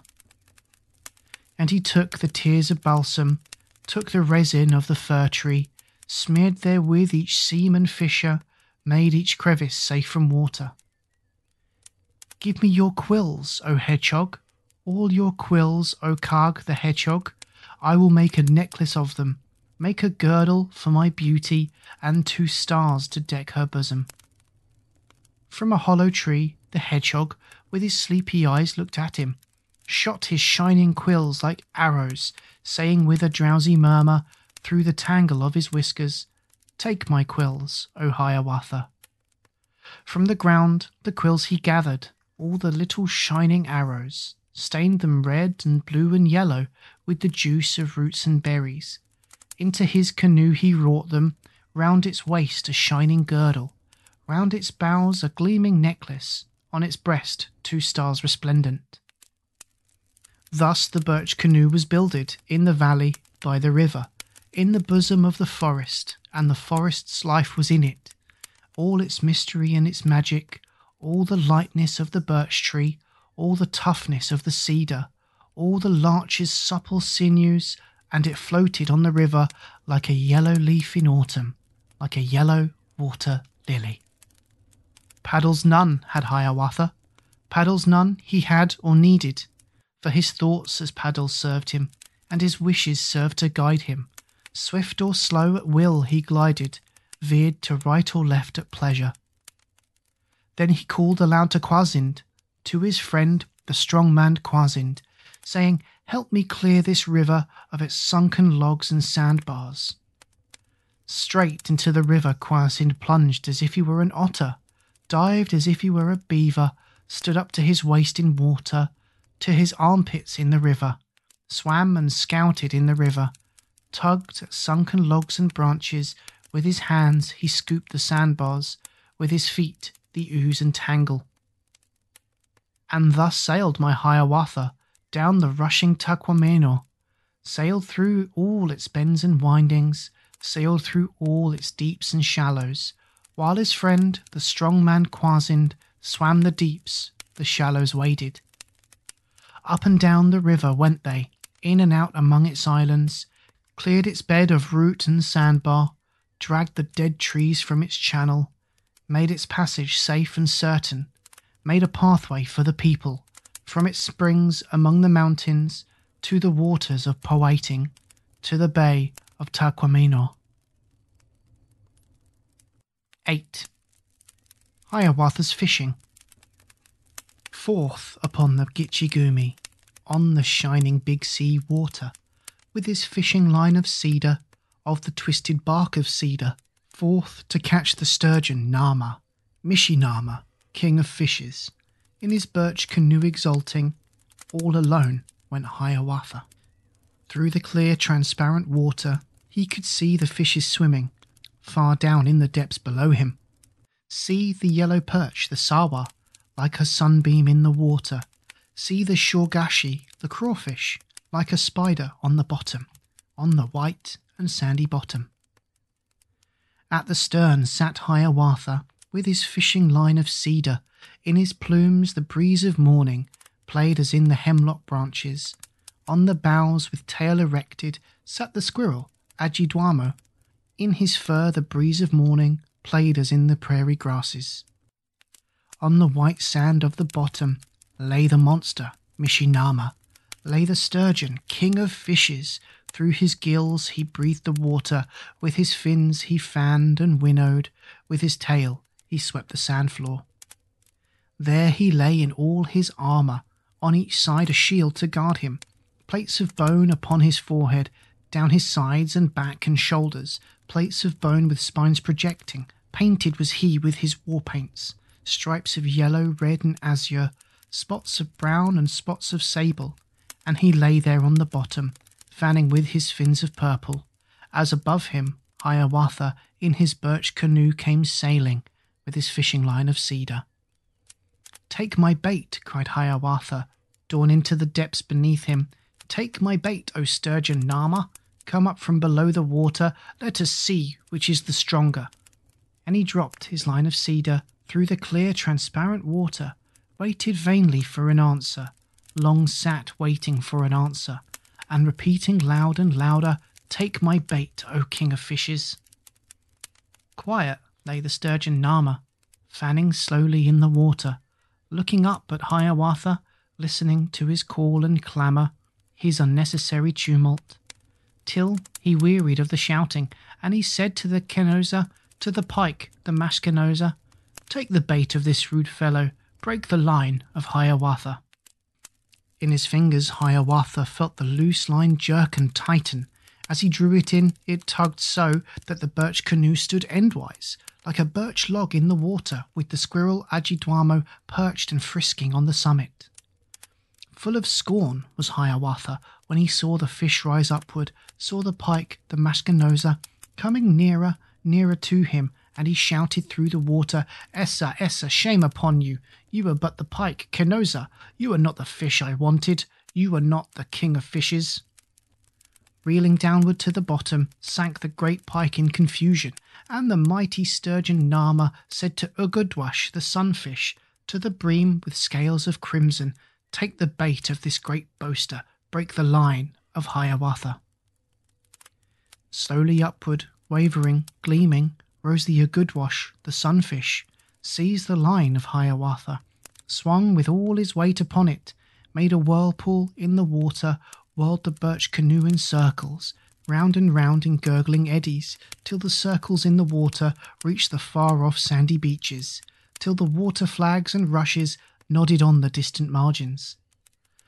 But when Hiawatha saw him, slowly rising through the water, lifting up his disk refulgent, loud he shouted in derision, Essa, Essa, shame upon you! You are Ugudwash, the sunfish. You are not the fish I wanted. You are not the king of fishes. Slowly downward, wavering, gleaming, sank the Ugudwash, the sunfish, and again the sturgeon Nahma heard the shout of Hiawatha, heard his challenge of defiance, the unnecessary tumult ringing far across the water. From the white sand of the bottom, up he rose with angry gesture, quivering in each nerve and fibre, clashing all his plates of armour. Gleaming bright with all his war paint, in his wrath he darted upward, flashing, leaping into the sunshine, opened his great jaws and swallowed both canoe and Hiawatha. Down into that darksome cavern plunged the headlong Hiawatha, as a log on some black river shoots and plunges down the rapids. Found himself in utter darkness, groped about in helpless wonder, till he found a great heart beating, throbbing in that utter darkness. And he smote it in his anger with his fist, the heart of Nahma, felt the mighty king of fishes shudder through each nerve and fibre, heard the water gurgle round him as he leaped and staggered through it, sick at heart and faint and weary. Crosswise then did Hiawatha drag his birch canoe for safety, lest from out the jaws of Nahma, in the turmoil and confusion, forth he might be hurled and perish. And the squirrel, Adjidaumo, frisked and chattered very gaily, toiled and tugged with Hiawatha till the labour was completed. Then said Hiawatha to him, O my little friend the squirrel, bravely have you toiled to help me. Take the thanks of Hiawatha and the name which now he gives you, for hereafter and forever boys shall call you Adjidaumo. Tail in the air, the boys shall call you. And again the sturgeon Nahma gasped and quivered in the water, then was still and drifted landwards, till he grated on the pebbles, till the listening Hiawatha heard him grate upon the margin, felt him strand upon the pebbles, knew that Nahma, king of fishes, lay there dead upon the margin. Then he heard a clang and flapping, as of many wings assembling, heard a screaming and confusion as of birds of prey contending, saw a gleam of light above him, shining through the ribs of Nahma, saw the glittering eyes of seagulls, of Kayoshk the seagulls, peering, gazing at him through the opening, heard them saying to each other, "'Tis our brother, Hiawatha." And he shouted from below them, cried exulting from the caverns, O ye seagulls, O my brothers, I have slain the sturgeon Nahma. Make the rifts a little larger, with your claws the openings widen. Set me free from this dark prison, and henceforward and forever men shall speak of your achievements, calling you Kayoshk the seagulls. Yes, Kayoshk the noble scratchers. And the wild and clamorous seagulls toiled with beak and claws together, made the rifts and openings wider in the mighty ribs of Nahma, and from peril and from prison, from the body of the sturgeon, from the peril of the water, they released my Hiawatha. He was standing near his wigwam on the margin of the water, and he called to old Nokomis, called and beckoned to Nokomis, pointed to the sturgeon, Nahma, lying lifeless on the pebbles, with the seagulls feeding on him. I have slain the Mishe-Nahma, slain the king of fishes, said he. Look, the seagulls feed upon him. Yes, my friends Kayoshk the seagulls. Drive them not away, Nokomis. They have saved me from great peril in the body of the sturgeon. Wait until their meal is ended, till their craws are full with feasting, till they homeward fly at sunset to their nests among the marshes. Then bring all your pots and kettles, and make oil for us in winter. And she waited till the sunset, till the pallid moon, the night sun, rose above the tranquil water, till Kayoshk, the sated seagulls, from their banquet rose with clamour, and across the fiery sunset winged their way to far off islands, to their nests among the rushes. To his sleep went Hiawatha, and Nokomis to her labour, toiling patient in the moonlight, till the sun and moon changed places, till the sky was red with sunrise, and Kayoshk, the hungry seagulls, came back from the reedy islands, clamorous for their morning banquet. Three whole days and nights alternate, old Nokomis and the seagulls stripped the oily flesh of Nahma, till the waves washed through the rib bones, till the seagulls came no longer, and upon the sands lay nothing but the skeleton of Nahma. 9. Hiawatha and the Pearl Father. On the shores of Gitche Gumee, of the shining big sea water, stood Nokomis, the old woman, pointing with her finger westward, over the water pointing westward, to the purple clouds of sunset. Fiercely the red sun descending burned his way along the heavens, set the sky on fire behind him, as war parties, when retreating, burn the prairies of their war trail. And the moon, the night sun, eastward, suddenly starting from his ambush, followed fast those bloody footprints, followed in that fiery war trail with its glare upon his features. And Nokomis, the old woman, pointing with her finger westward, spake these words to Hiawatha Yonder dwells the great Pearl Father, Megissogwon, the magician, Manito of wealth and wampum, guarded by his fiery serpents, guarded by the black pitch water. You can see his fiery serpents, the Kenabeek, the great serpents, coiling, playing in the water. You can see the black pitch water stretching far away beyond them to the purple clouds of sunset. He it was who slew my father by his wicked wiles and cunning, when he from the moon descended, when he came on earth to seek me.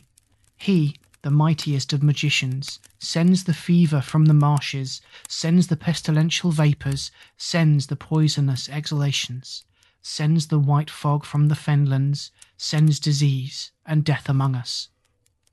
Take your bow, O Hiawatha, take your arrows, jasper headed, take your war club, Puggawaugun, and your mittens, Minjekahwun, and your birch canoe for sailing, and the oil of Mishe-Nahma, so to smear its sides that swiftly you may pass the black pitch water, slay this merciless magician, save the people from the fever that he breathes across the fenlands, and avenge my father's murder.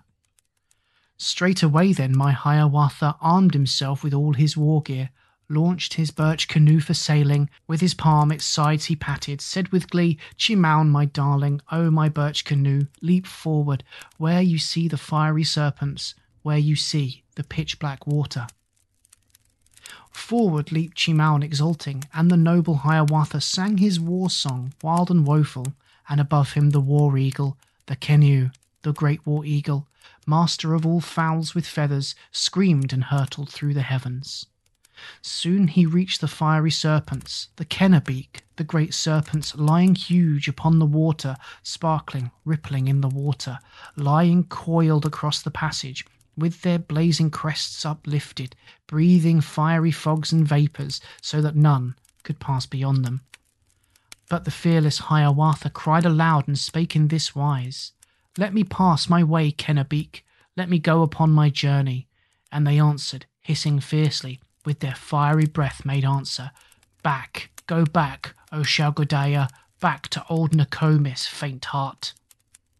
Then the angry Hiawatha raised his mighty bow of ash tree, seized his arrows, jasper headed, shot them fast among the serpents. Every twanging of the bowstring was a war cry and a death cry, every whizzing of an arrow was a death song of Kenabeek. Weltering in the bloody water, dead lay all the fiery serpents, and among them Hiawatha harmless sailed and cried exulting, Onward, O Cheemaun, my darling, onward to the black pitch water. Then he took the oil of Nahma, and the bows and sides anointed, smeared them well with oil, that swiftly he might pass the black pitch water. All night long he sailed upon it, sailed upon that sluggish water, covered with the mould of ages, black with rotting water rushes, rank with flags and leaves of lilies, stagnant, lifeless, dreary, dismal, lighted by the shimmering moonlight and by will o wisps illumined, fires by ghosts of dead men kindled in their weary night encampments. All the air was white with moonlight, all the water black with shadow, and around him the Suggema, the mosquito, sang his war song and the fireflies Wah-wah-taysee waved their torches to mislead him, and the bullfrog, the Dahinda, thrust his head into the moonlight, fixed his yellow eyes upon him, sobbed, and sank beneath the surface. And anon a thousand whistles answered over all the fenlands, and the heron, the Shushuga, far off in the reedy margin, heralded the hero's coming. Westward thus fared Hiawatha, Megissogwon, toward the land of the Pearl Father, till the level moon stared at him, in his face dead pale and haggard, till the sun was hot behind him, till it burned upon his shoulders, and before him came the upland. He could see the shining wigwam of the Manito of Wampum, of the mightiest of magicians. Then once more Cheemaun he patted, to his birch canoe said onward, and it stirred in all its fibres, and with one great bound of triumph leapt across the water lilies, leapt through tangled flags and rushes, and upon the dry beach beyond them, dry shod, landed Hiawatha. Straight he took his bow of ash tree, on the sand one end he rested, With his knee he pressed the middle, stretched the faithful bowstring tighter, took an arrow, Jasper headed, shot it at the shining wigwam, sent it singing as a herald, as a bearer of his message, of his challenge loud and lofty Come forth from your lodge, Pearl Father, Hiawatha waits your coming. Straight away from the shining wigwam came the mighty Megissogwon, tall of stature, broad of shoulder, dark and terrible in aspect, clad from head to foot in wampum, armed with all his warlike weapons, painted like the sky of morning, streaked with crimson, blue, and yellow, crested with great eagle feathers, streaming upward, streaming outward. Well, I know you, Hiawatha, cried he in a voice of thunder, in a tone of loud derision. Hasten back, O Shaugodaya, hasten back among the women, back to old Nokomis, faint heart. I will slay you as you stand there, as of old I slew her father. But my Hiawatha answered, nothing daunted, fearing nothing. Big words do not smite like war clubs. Boastful breath is not a bowstring. Taunts are not so sharp as arrows. Deeds are better things than words are, actions mightier than boastings. Then began the greatest battle that the sun had ever looked on, that the warbirds ever witnessed. All a summer's day it lasted, from the sunrise to the sunset, for the shafts of Hiawatha harmless hit the shirt of wampum, harmless fell the blows he dealt it with his mittens, Minjekahwun. Harmless fell the heavy war club, it could dash the rocks asunder, but it could not break the meshes of that magic shirt of wampum. Till at sunset, Hiawatha, leaning on his bow of ash tree, wounded, weary, and desponding, with his mighty war club broken, with his mittens torn and tattered, and three useless arrows only, paused to rest beneath a pine tree, from whose branches trailed the mosses, and whose trunk was coated over with the dead man's moccasin leather, with the fungus, white and yellow. Suddenly, from the boughs above him sang the mama, the woodpecker, Aim your arrows, Hiawatha, at the head of Megissogwon. Strike the tuft of hair upon it. At their roots, the long black tresses, there alone can he be wounded. Winged with feathers, tipped with jasper, swift flew Hiawatha's arrow, just as Megissogwon, stooping, raised a heavy stone to throw it. Full upon the crown it struck him, at the roots of his long tresses, and he reeled and staggered forward, plunging like a wounded bison. Yes, like Pezhekee the bison, when the snow is on the prairie. Swifter flew the second arrow in the pathway of the other, piercing deeper than the other, wounding sorer than the other, and the knees of Megissogwon shook like windy reeds beneath him, bent and trembled like the rushes. But the third and latest arrow, swiftest flew and wounded sorest, and the mighty Megissogwon saw the fiery eyes of Pauguk, saw the eyes of death glare at him, heard his voice call in the darkness. At the feet of Hiawatha, lifeless, lay the great Pearl Father, lay the mightiest of magicians. Then the grateful Hiawatha called the Mama, the woodpecker, from his perch among the branches of the melancholy pine tree, and in honour of his service, stained with blood the tuft of feathers on the little head of Mama. Even to this day he wears it, wears the tuft of crimson feathers as a symbol of his service. Then he stripped the shirt of wampum from the back of Megissogwon as a trophy of the battle, as a signal of his conquest. On the shore he left the body, half on land and half in water. In the sand his feet were buried, and his face was in the water. And above him wheeled and clamoured the Keneu, the great war eagle, sailing round in narrower circles, hovering nearer, nearer, nearer. From the wigwam Hiawatha bore the wealth of Megissogwon, all his wealth of skins and wampum, furs of bison and of beaver, furs of sable and of ermine, wampum belts and strings and pouches, quivers wrought with beads of wampum, filled with arrows, silver headed. Homeward then he sailed exulting, homeward through the black pitch water, homeward through the weltering serpents with the trophies of the battle, with a song and shout of triumph.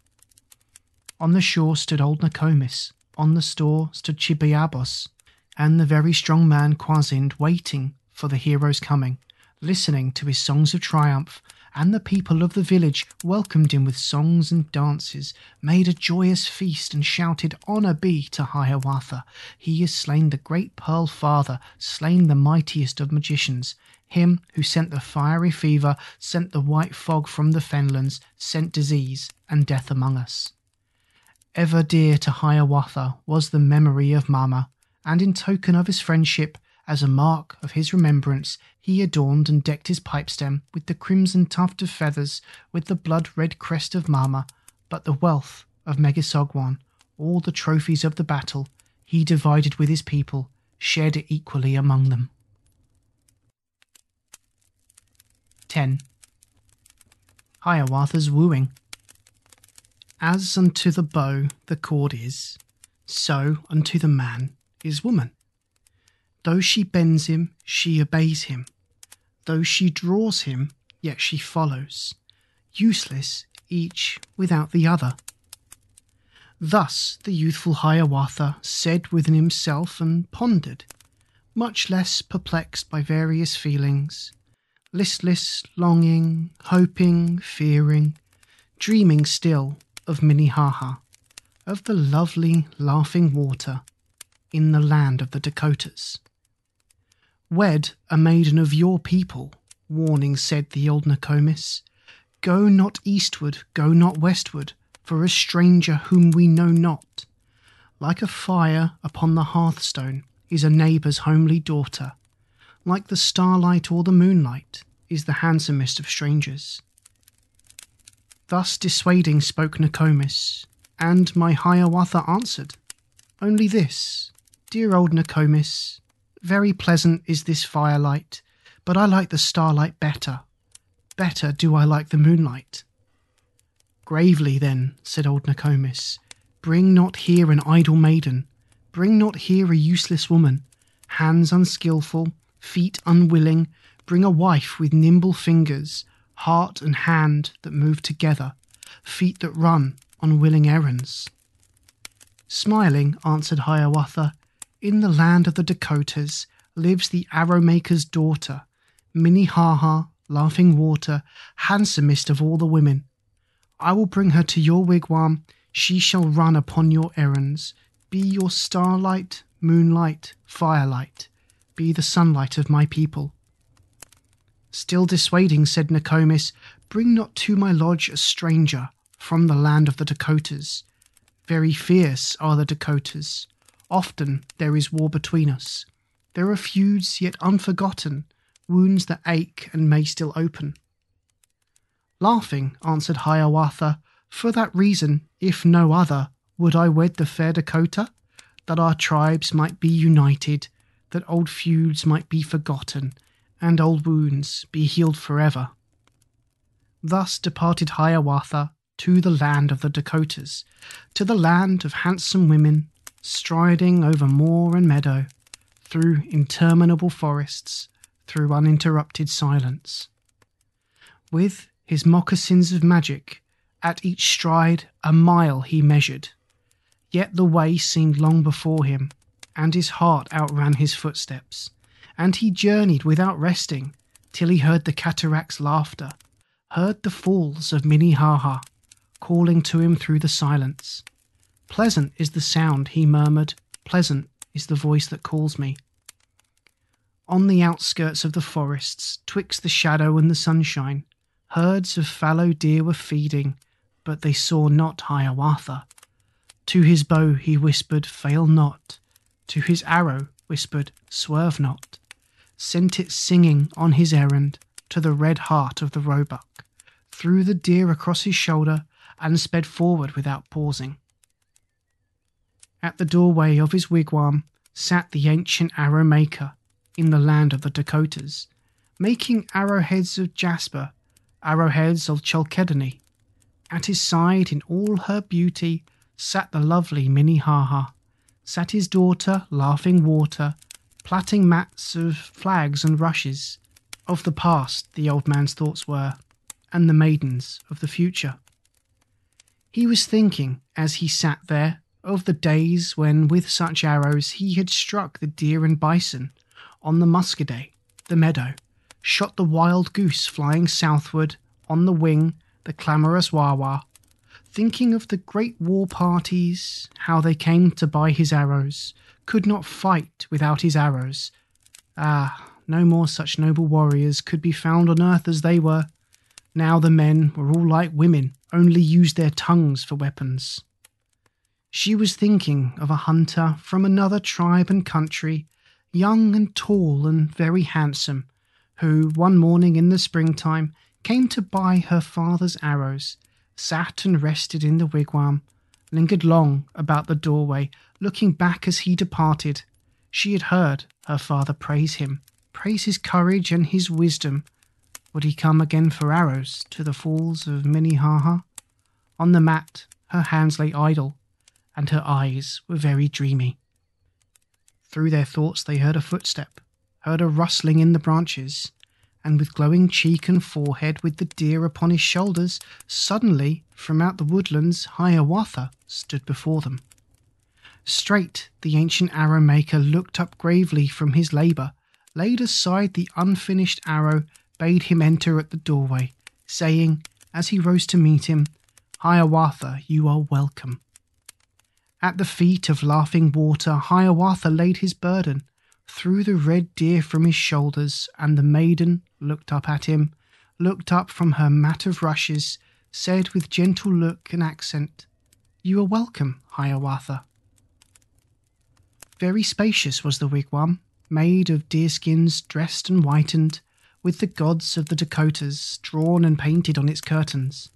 And so tall the doorway, hardly Hiawatha stooped to enter, hardly touched his eagle feathers as he entered at the doorway. Then uprose the laughing water, from the ground fair Minnehaha laid aside her mat unfinished, brought forth food and set before them. Water brought them from the brooklet, gave them food in earthen vessels, gave them drink in bowls of basswood, listened while the guest was speaking, listened while her father answered, but not once her lips she opened, not a single word she uttered.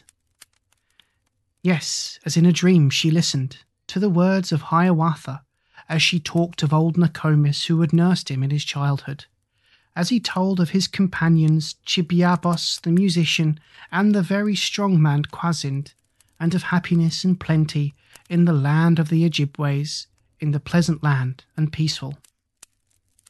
After many years of warfare, many years of strife and bloodshed, there is peace between the Ojibways and the tribe of the Dakotas, thus continued Hiawatha, and then added, speaking slowly, that this peace may last forever, and our hands be clasped more closely, and our hearts be more united.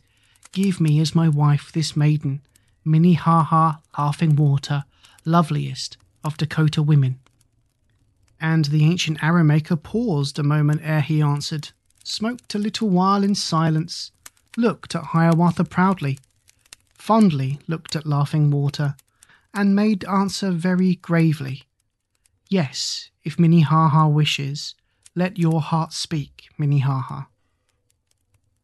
And the lovely Laughing Water seemed more lovely as she stood there, neither willing nor reluctant, as she went to Hiawatha, softly took the seat beside him, while she said, and blushed to say it, I will follow you, my husband.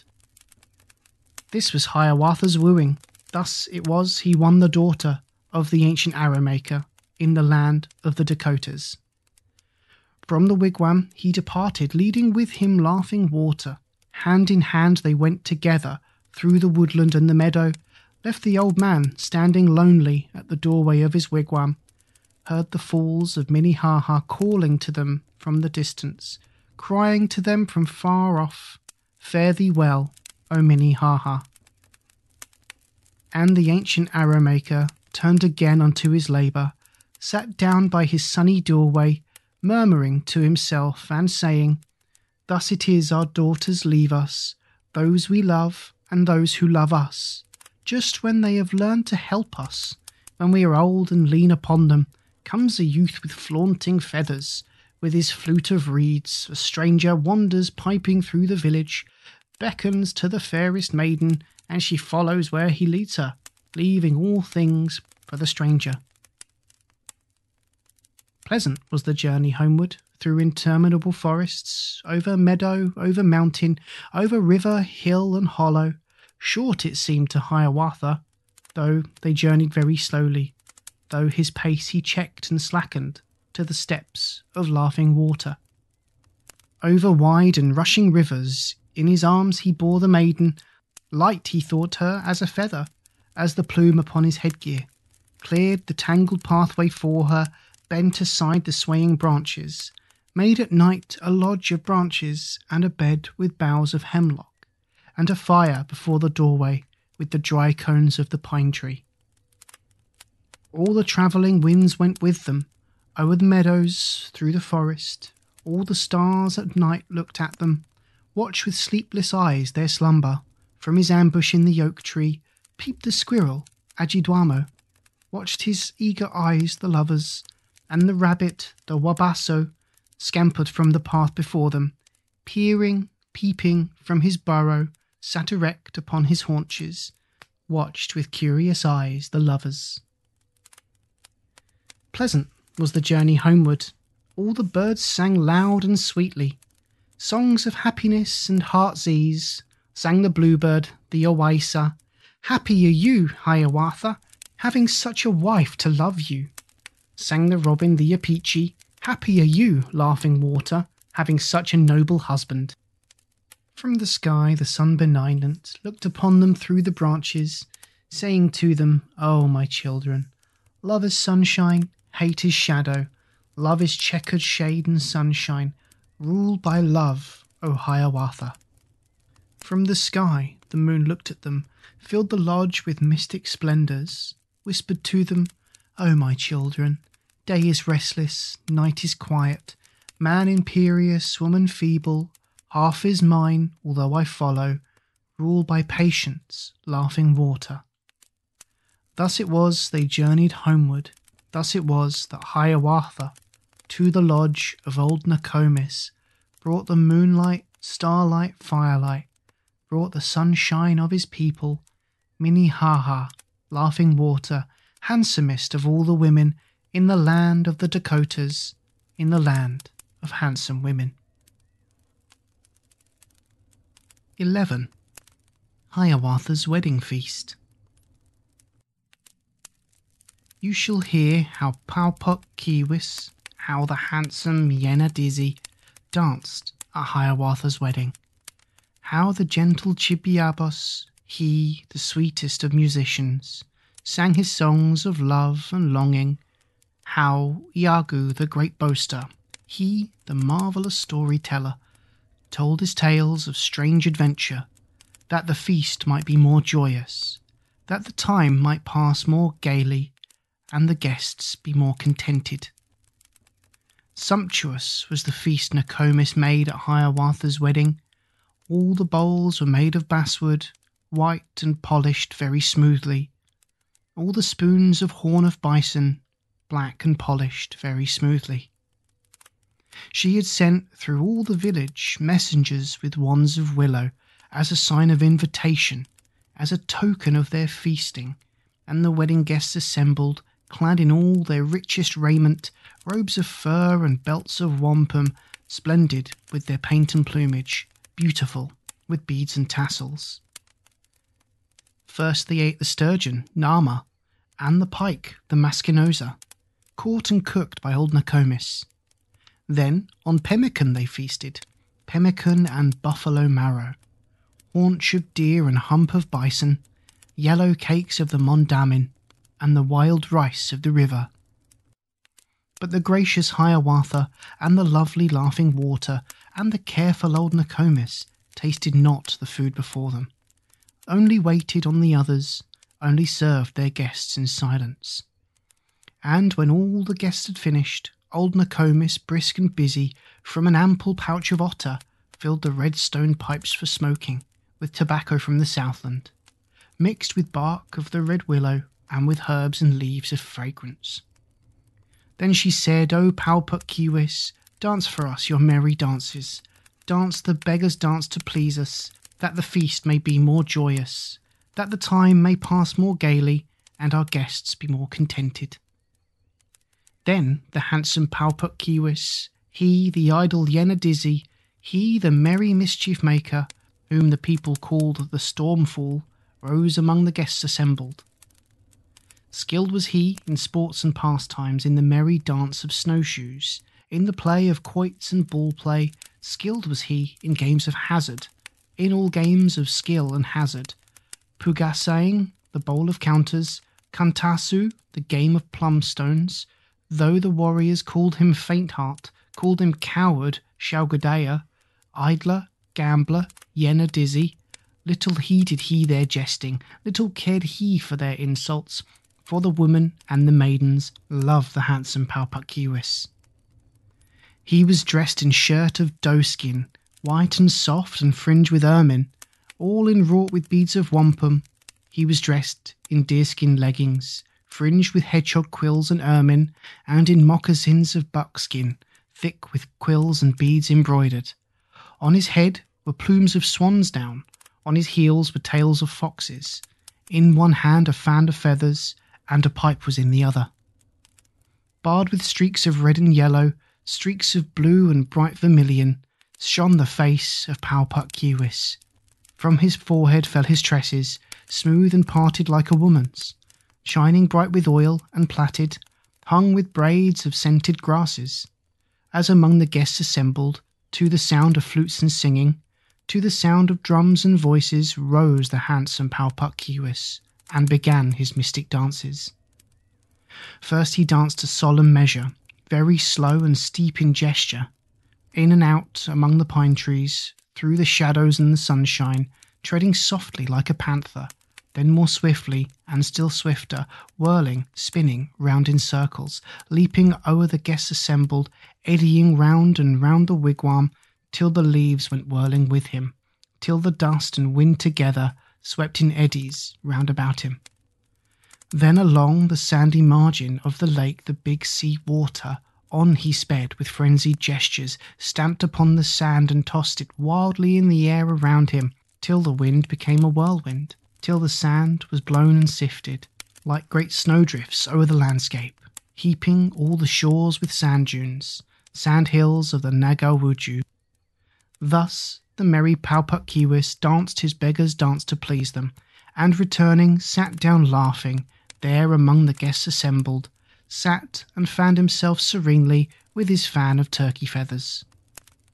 Then they said to Chibiabos, to the friend of Hiawatha, to the sweetest of all singers, to the best of all musicians, Sing to us, O Chibiabos, sing us songs of love and songs of longing, that the feast may be more joyous, that the time may pass more gaily, and our guests be more contented and the gentle Chibiabos sang in accents sweet and tender, sang in tones of deep emotion, songs of love and songs of longing.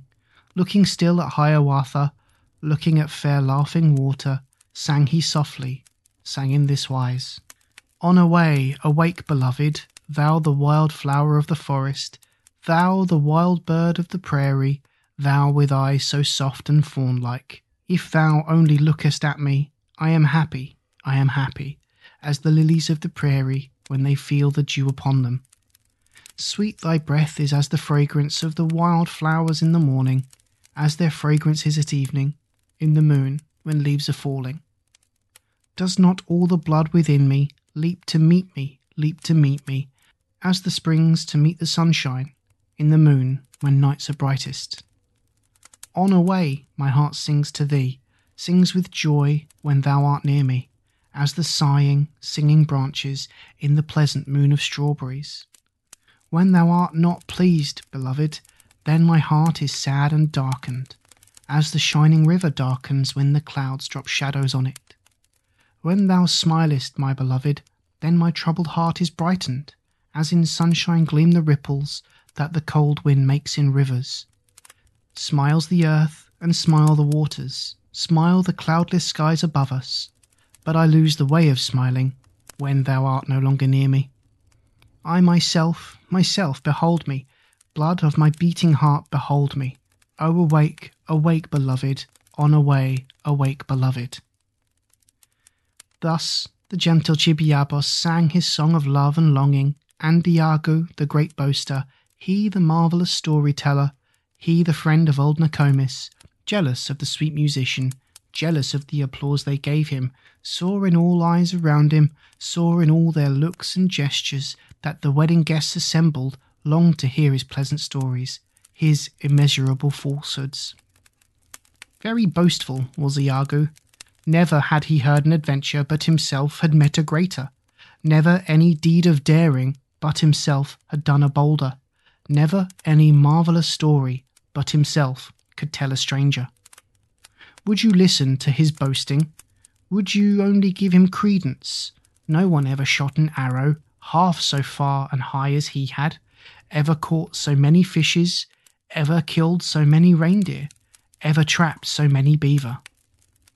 None could run so fast as he could, none could dive so deep as he could, none could swim so far as he could, none had made so many journeys, none had seen so many wonders, as this wonderful Iagoo, as this marvellous storyteller. Thus his name became a byword and a jest among the people, and whenever a boastful hunter praised his own address too highly, or a warrior home returning talked too much of his achievements, all his hearers cried, Iagoo, here's Iagoo come among us. He it was who carved the cradle of the little Hiawatha, carved its framework out of linden, bound it strong with reindeer sinews. It was he who taught him later how to make his bows and arrows, how to make the bows of ash tree and the arrows of the oak tree. So, among the guests assembled at my Hiawatha's wedding, sat Iagoo, old and ugly, sat the marvellous storyteller. And they said, O good Iagoo, tell us now a tale of wonder. Tell us of some strange adventure, that the feast may be more joyous, that the time may pass more gaily, and our guests be more contented. And Iagoo answered straight away, You shall hear a tale of wonder. You shall hear the strange adventures of Osseo, the magician, from the evening star descending. 12. The son of the Evening Star. Can it be the sun descending o'er the level plain of water, or the red sun floating, flying, wounded by the magic arrow, staining all the waves with crimson, with the crimson of its lifeblood, filling all the air with splendour, with the splendour of its plumage? Yes, it is the sun descending, sinking down into the water. All the sky is stained with purple, all the water flushed with crimson. No, it is the red swan floating, diving down beneath the water. To the sky its wings are lifted, with its blood the waves are reddened. Over it the star of evening melts and trembles through the purple, hangs suspended in the twilight. No, it is a bead of wampum on the robes of the Great Spirit as he passes through the twilight, walks in silence through the heavens. This with joy beheld Iagoo as he said in haste, Behold it! See this sacred star of evening. You shall hear a tale of wonder. Hear the story of Osseo, son of the evening star Osseo. Once, in days no more remembered, ages nearer the beginning, when the heavens were closer to us and the gods were more familiar, in the Northland lived a hunter with ten young and comely daughters, tall and lithe as wands of willow. Only Oweenee, the youngest, she the wilful and the wayward, she the silent, dreamy maiden, was the fairest of the sisters. All these women married warriors, married brave and haughty husbands. Only Oweenee, the youngest, laughed and flouted all her lovers, all her young and handsome suitors, and then married old Osseo. Old Osseo, poor and ugly, broken with age and weak with coughing, always coughing like a squirrel. Ah, but beautiful within him was the spirit of Osseo. From the evening star descended, star of evening, star of woman, star of tenderness and passion.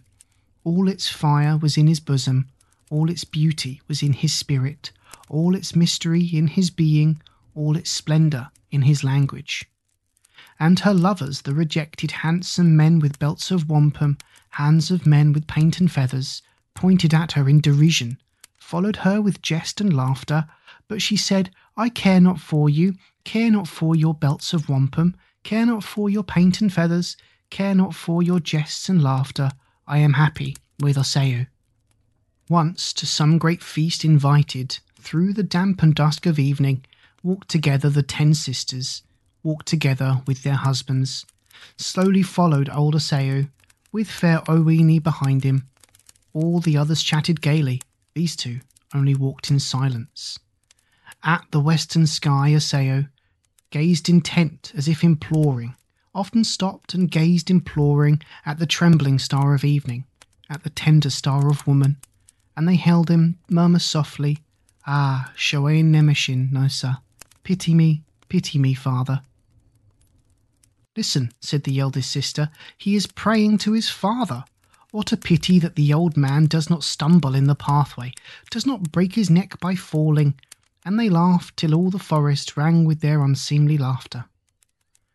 On their pathway through the woodlands lay an oak by storms uprooted, lay the great trunk of an oak tree, buried half in leaves and mosses, mouldering, crumbling, huge and hollow. And Osseo, when he saw it, gave a shout, a cry of anguish, leaped into its yawning cavern. At one end went in an old man, wasted, wrinkled, old, and ugly. From the other came a young man, tall and straight and strong and handsome. Thus Osseo was transfigured, thus restored to youth and beauty. But alas for good Osseo, and for Oweenee the faithful, strangely too was she transfigured changed into a weak old woman. With a staff she tottered onward, wasted, wrinkled, old, and ugly, and the sisters and their husbands laughed until the echoing forest rang with their unseemly laughter. But Osseo turned not from her, walked with slower step beside her, took her hand as browned and withered as an oak leaf is in winter, called her sweetheart Nenemoosha, soothed her with soft words of kindness, till they reached the lodge of feasting, till they sat down in the wigwam, sacred to the star of evening, to the tender star of woman. Wrapped in visions, lost in dreaming, at the banquet sat Osseo. All were merry, all were happy, all were joyous but Osseo. Neither food nor drink he tasted, neither did he speak nor listen, but as one bewildered sat he, looking dreamily and sadly, first at Oweenee, then upward at the gleaming sky above them. Then a voice was heard, a whisper, coming from the starry distance, coming from the empty vastness, low and musical and tender. And the voice said, O Osseo, O my son, my best beloved, broken are the spells that bound you, all the charms of the magicians, all the magic powers of evil. Come to me, ascend, Osseo. Taste the food that stands before you. It is blessed and enchanted. It has magic virtues in it. It will change you to a spirit. All your bowls and all your kettles shall be wood and clay no longer, but the bowls be changed to wampum, and the kettles shall be silver. They shall shine like shells of scarlet, like the fire shall gleam and glimmer. And the woman shall no longer bear the dreary doom of labour, but be changed to birds and glisten with the beauty of the starlight, painted with the dusky splendours of the skies and clouds of evening. What Osseo heard as whispers, what as words he comprehended, was but music to the others, music as of birds far off, of the whippoorwill afar off, of the lonely Wawonaissa singing in the darksome forest. Then the lodge began to tremble, straight began to shake and tremble, and they felt it rising, rising slowly through the air, ascending from the darkness of the tree tops forth into the dewy starlight, till it passed the topmost branches, and behold, the wooden dishes were all changed to shells of scarlet, and behold, the earthen kettles were all changed to bowls of silver, and the roof poles of the wigwam were as glittering rods of silver, and the roof of bark upon them as the shining shards of beetles. Then Osseo gazed around him, and he saw the nine fair sisters, all the sisters and their husbands, changed to birds of various plumage.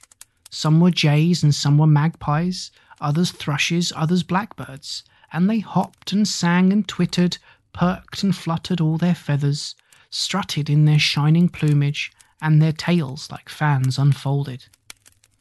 Only Oweenee, The youngest was not changed but sat in silence, wasted, wrinkled, old, and ugly, looking sadly at the others, till Osseo, gazing upward, gave another cry of anguish, such a cry as he had uttered by the oak tree in the forest. Then returned her youth and beauty, and her soiled and tattered garments were transformed to robes of ermine, and her staff became a feather, yes, a shining silver feather. And again the wigwam trembled, swayed and rushed through airy currents, through transparent cloud and vapour, amid celestial splendours, and the evening star alighted, as a snowflake falls on a snowflake, as a leaf drops on a river, as the thistledown on water. Forth, with cheerful words of welcome, came the father of Osseo, he with radiant locks of silver, he with eyes serene and tender. And he said, My son Osseo, hang the cage of birds you bring there, hang the cage with rods of silver, and the birds with glistening feathers, at the doorway of my wigwam. At the door he hung the bird cage, and they entered in and gladly listened to Osseo's father, ruler of the Star of Evening, as he said, O my Osseo, I have had compassion on you, given you back your youth and beauty into birds of various plumage, changed your sisters and their husbands, changed them thus because they mocked you in the figure of an old man. In that aspect, sad and wrinkled, could not see your heart of passion, could not see your youth immortal, only Oweenee, the faithful, saw your naked heart and loved you. In the lodge that glimmers yonder, in the little star that twinkles through the vapours on the left hand, lives the envious evil spirit, the Wabeno, the magician, who transformed you into an old man. Take heed lest his beams fall on you, for the rays he darts around him are the power of his enchantment, are the arrows that he uses. Many years in peace and quiet, on the peaceful star of evening, dwelt Osseo with his father. Many years in song and flutter, at the doorway of the wigwam, hung the cage with rods of silver, and fair Oweenee the faithful bore a son unto Osseo, with the beauty of his mother, with the courage of his father. And the boy grew up and prospered, and Osseo, to delight him, made him little bows and arrows, opened the great cage of silver, and let loose his aunts and uncles, all those birds with glossy feathers, for his little son to shoot at. Round and round they wheeled and darted, filled the evening star with music, with their songs of joy and freedom, filled the evening star with splendour, with the fluttering of their plumage, till the boy, the little hunter, bent his bow and shot an arrow, shot a swift and fatal arrow, and a bird with shining feathers at his feet fell wounded sorely. But, O wondrous transformation! 'Twas no bird he saw before him, 'twas a beautiful young woman, with an arrow in her bosom. When her blood fell on the planet, on the sacred star of evening, broken was the spell of magic, powerless was the strange enchantment, and the youth, the fearless bowman, suddenly felt himself descending, held by unseen hands, but sinking downward through the empty spaces, downward through the clouds and vapours, till he rested on an island, on an island green and grassy, yonder in the big sea water. After him he saw descending all the birds with shining feathers, fluttering, falling, wafted downward like the painted leaves of autumn, and the lodge with poles of silver, with its roof like wings of beetles, like the shining shards of beetles, by the winds of heaven uplifted, slowly sank upon the island, bringing back the good Osseo, bringing Oweenee the faithful. Then the birds, again transfigured, reassumed the shape of mortals, took their shape, but not their stature. They remained as little people, like the pygmies, the pukwudgies. And on pleasant nights of summer, when the evening star was shining, hand in hand they danced together, on the island's craggy headlands, on the sand beach low and level. Still their glittering lodge is seen there, on the tranquil summer evenings, and upon the shore the fisher sometimes hears their happy voices, sees them dancing in the starlight. When the story was completed, when the wondrous tale was ended, looking round upon his listeners, solemnly Iagoo added, There are great men I have known such, whom their people understand not, whom they even make a jest of, scoff and jeer at in derision. From the story of Osseo, let us learn the fate of jesters. All the wedding guests delighted, listened to the marvellous story, listened laughing and applauding, and they whispered to each other, Does he mean himself, I wonder? And are we the aunts and uncles? Then again sang Chibiabos, sang a song of love and longing, in those accents sweet and tender, in those tones of pensive sadness, sang a maiden's lamentation for her lover, her Algonquin. When I think of my beloved, ah me think of my beloved, when my heart is thinking of him, oh my sweetheart, my Algonquin. Ah me when I parted from him, round my neck he hung the wampum, as a pledge, the snow white wampum, oh my sweetheart, my Algonquin. I'll go with you, he whispered, ah me to your native country, let me go with you, he whispered, Oh, my sweetheart, my Algonquin. Far away, away, I answered. Very far away, I answered. Ah, me is my native country, Oh, my sweetheart, my Algonquin. When I look back to behold him, where we parted, to behold him, after me he still was gazing, oh my sweetheart, my Algonquin. By the tree he still was standing, by the fallen tree was standing, that had dropped into the water. Oh, my sweetheart, my Algonquin. When I think of my beloved, ah me, think of my beloved. When my heart is thinking of him, oh, my sweetheart, my Algonquin. Such was Hiawatha's wedding. Such the dance of Pau-Puk-Keewis. Such the story of Iagoo. Such the songs of Chibiabos. Thus the wedding banquet ended, and the wedding guests departed leaving Hiawatha happy with the night and Minnehaha. 13. Blessing the Cornfields. Sing, O song of Hiawatha, of the happy days that followed, in the land of the Ojibways, in the pleasant land and peaceful. Sing the mysteries of Mondamin, sing the blessing of the cornfields. Buried was the bloody hatchet, Buried was the dreadful war club, buried were all warlike weapons, and the war cry was forgotten. There was peace among the nations. Unmolested roved the hunters, built the birch canoe for sailing, caught the fish in lake and river, shot the deer and trapped the beaver. Unmolested worked the women, made their sugar from the maple, gathered wild rice in the meadows, dressed the skins of deer and beaver. All around the happy village stood the maize fields, green and shining, waved the green plumes of Mondamin, waved his soft and sunny tresses, filling all the land with plenty. 'Twas the women who in springtime planted the broad fields and fruitful, buried in the earth, Mondamin. 'Twas the women who in autumn stripped the yellow husks of harvest, stripped the garments from Mondamin, even as Hiawatha taught them. Once, when all the maize was planted, Hiawatha, wise and thoughtful, spake and said to Minnehaha, to his wife, the laughing water, You shall bless tonight the cornfields, draw a magic circle round them to protect them from destruction. Blast of mildew, blight of insect, Wagemin, thief of cornfields, Paimosaid, who steals the maize ear. In the night, when all is silence, in the night, when all is darkness, when the spirit of sleep, Nepahwin, shuts the doors of all the wigwams, so that not an ear can hear you, so that not an eye can see you.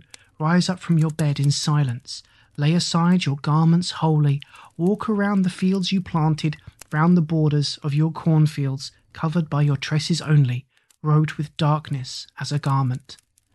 Thus the fields shall be more fruitful, and the passing of your footsteps draw a magic circle round them, so that neither blight nor mildew, neither burrowing worm nor insect shall pass over the magic circle. Not the dragonfly, Kwo-ne-she, nor the spider, Subbekashe, nor the grasshopper, Pah-puk-keena, nor the mighty caterpillar, Way-muk-kwana, with the bearskin, king of all the caterpillars. On the tree tops near the cornfield sat the hungry crows and ravens, Kahgahgee, the king of ravens, with his band of black marauders, and they laughed at Hiawatha, till the treetops shook with laughter, with their melancholy laughter, at the words of Hiawatha. Hear him, said they, hear the wise man, hear the plots of Hiawatha. When the noiseless night descended, broad and dark o'er field and forest, when the mournful Wawonaissa sorrowing sang among the hemlocks, and the spirit of sleep, Nepahwin, shut all the doors of all the wigwams, from her bed rose laughing water, laid aside her garments wholly, and with darkness clothed and guarded, unashamed and unaffrighted, walked securely round the cornfields, drew the sacred magic circle of her footprints round the cornfields.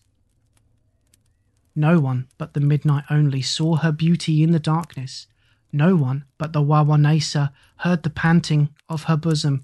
Guskewau, the darkness, wrapped her closely in his sacred mantle, so that no one might see her beauty, so that no one might boast, I saw her. On the morrow, as the day dawned, Kahgahgee, the king of ravens, gathered all his black marauders, crows and blackbirds, jays and ravens, clamorous on the dusky treetops, and descended fast and fearless on the fields of Hiawatha, on the grave of the Mondamin. We will drag Mondamin, said they, from the grave where he is buried, spite of all the magic circles laughing water draws around it, spite of all the sacred footprints Minnehaha stamps upon it. But the wary Hiawatha, ever thoughtful, careful, watchful, had overheard the scornful laughter when they mocked him from the treetops. Ka, he said, my friends the ravens, Kahgahgee, my king of ravens, I will teach you all a lesson that will not soon be forgotten. He had risen before the daybreak. He had spread over all the cornfields snares to catch the black marauders, and was lying now in ambush in the neighbouring grove of pine trees, waiting for the crows and blackbirds, waiting for the jays and ravens.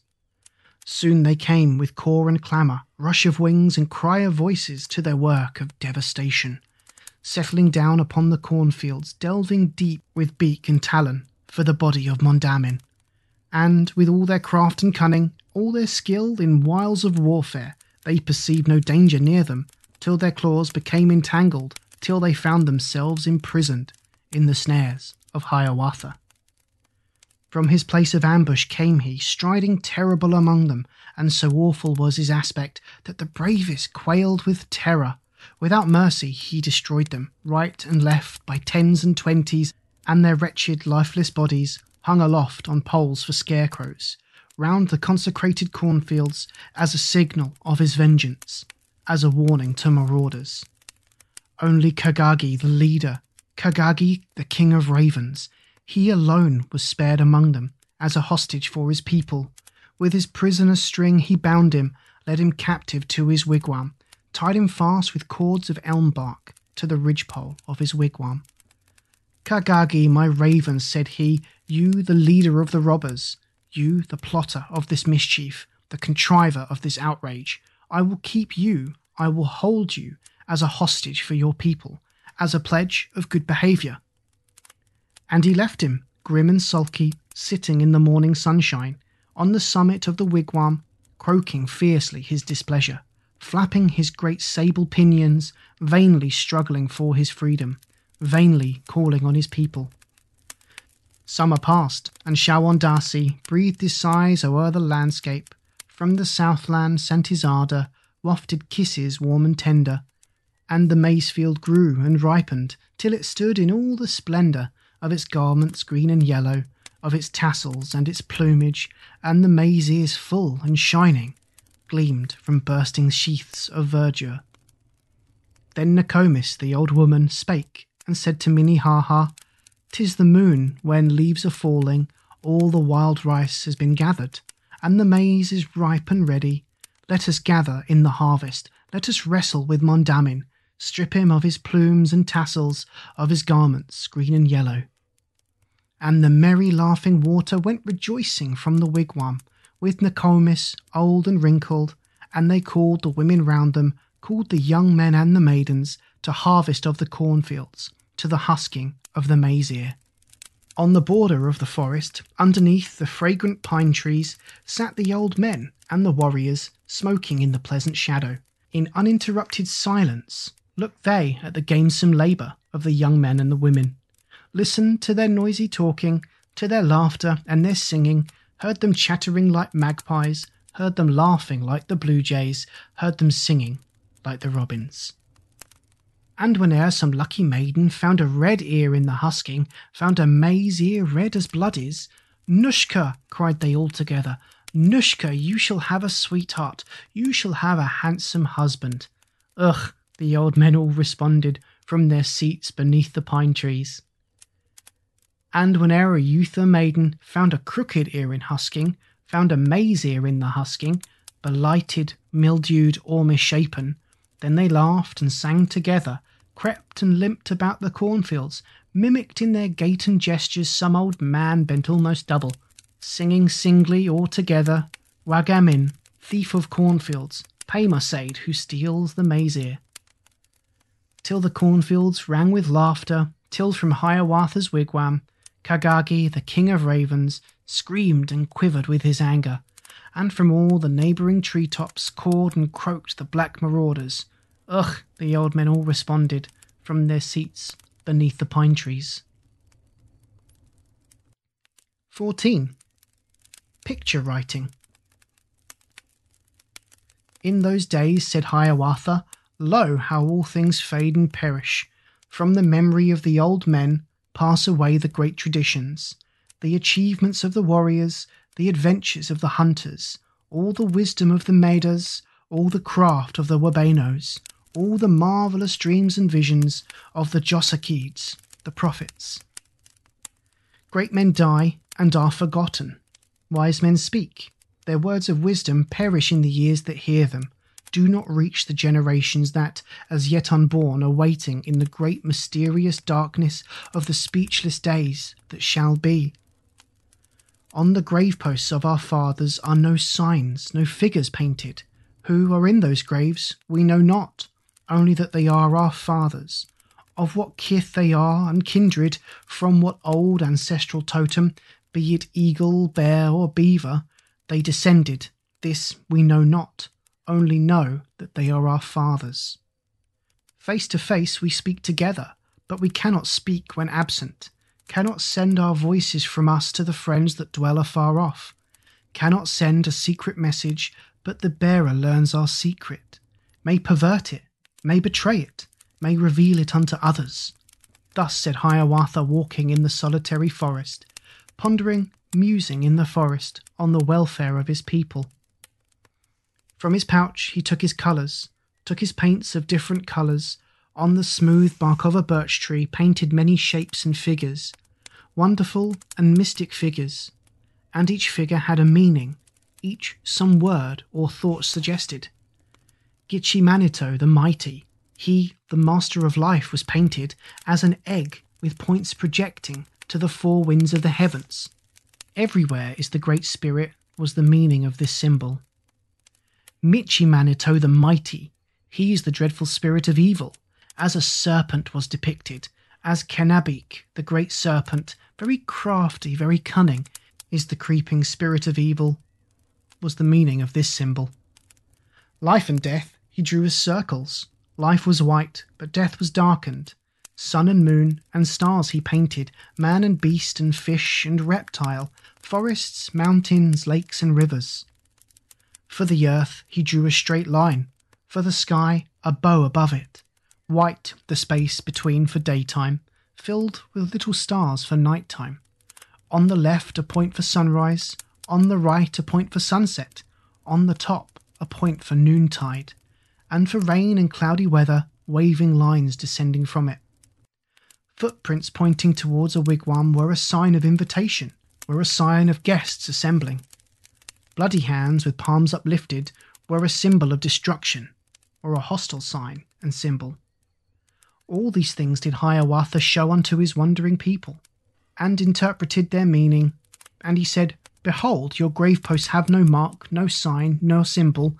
Go and paint them all with figures, each one with its household symbol, with its own ancestral totem, so that those who follow after may distinguish them and know them and they painted on the graveposts, on the graves yet unforgotten, each his own ancestral totem, each the symbol of his household.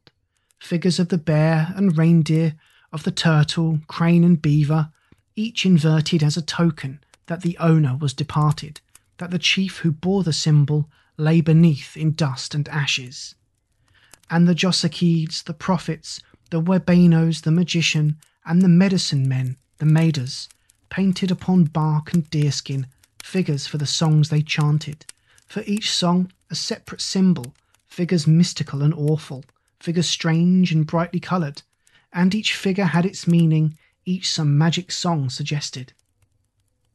The Great Spirit, the Creator, flashing light through all the heaven, or the great serpent, the Kenabeek, with his bloody crest erected, creeping, looking into heaven.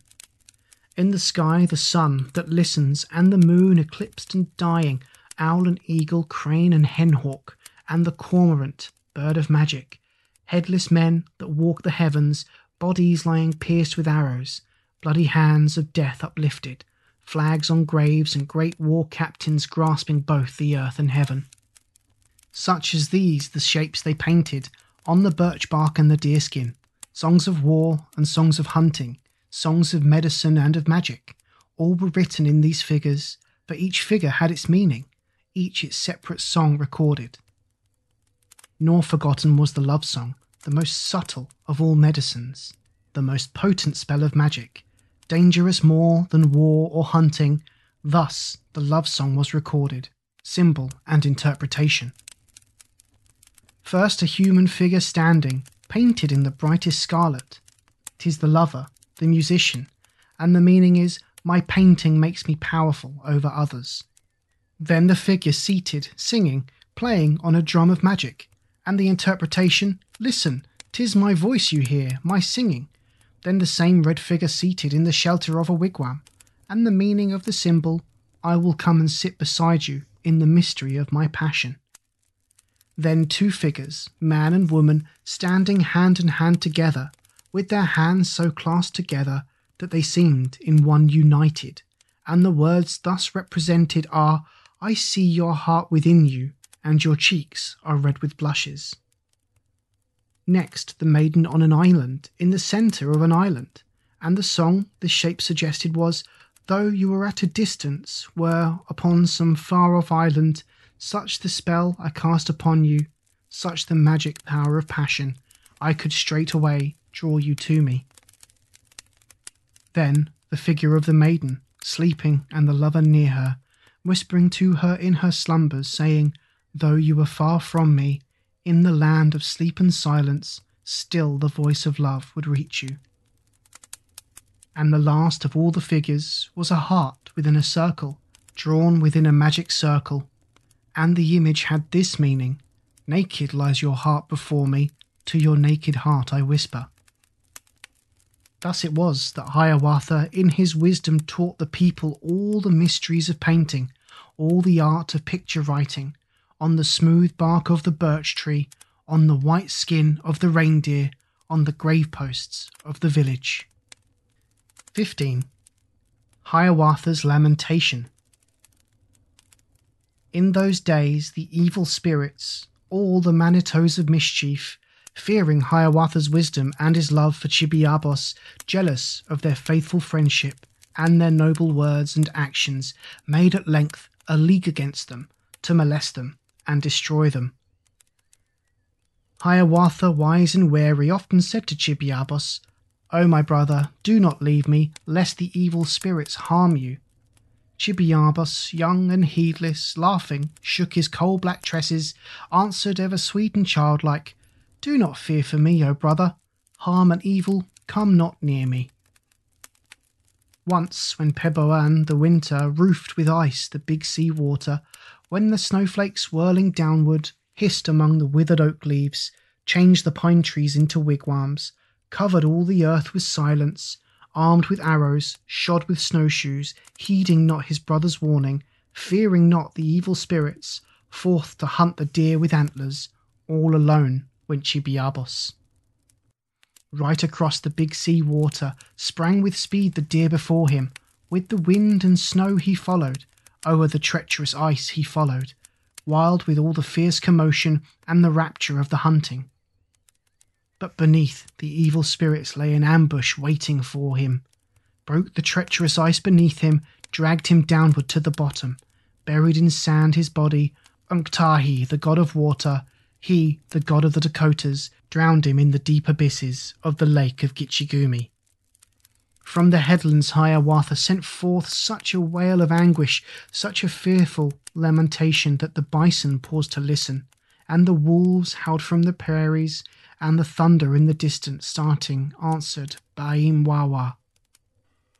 Then his face with black he painted, with his robe his head he covered, in his wigwam sat lamenting, seven long weeks sat lamenting, uttering still this moan of sorrow. He is dead, the sweet musician, he the sweetest of all singers. He is gone from us forever. He is moved a little closer to the master of all magic, to the master of all singing. O my brother Chibiabos. And the melancholy fir trees wave their dark green fans above him, wave their purple cones above him, sighing with him to console him, mingling with his lamentation, their complaining, their lamenting. Came the spring, and all the forest looked in vain for Chibiabos. Sighed the rivulet Sebowisha, sighed the rushes in the meadow. From the treetops sang the bluebird, sang the bluebird, the owaissa. Chibiabos, Chibiabos, he is dead, the sweet musician. From the wigwam sang the robin, sang the robin the opechee. Chibiabos, Chibiabos, he is dead, the sweetest singer. And at night through all the forest went the whippoorwill complaining, wailing went the Wawonaissa. Chibiabos, Chibiabos, he is dead, the sweet musician, he the sweetest of all singers. Then the medicine men, the Medas, the magicians, the Wabenos, and the Jossakeeds, the prophets, came to visit Hiawatha, built a sacred lodge beside him, to appease him, to console him, walked in silent, grave procession, bearing each a pouch of healing, skin of beaver, lynx, or otter, filled with magic roots and simples, filled with very potent medicines. When he heard their steps approaching, Hiawatha ceased lamenting, called no more on Chibiabos, naught he questioned, naught he answered, but his mournful head uncovered.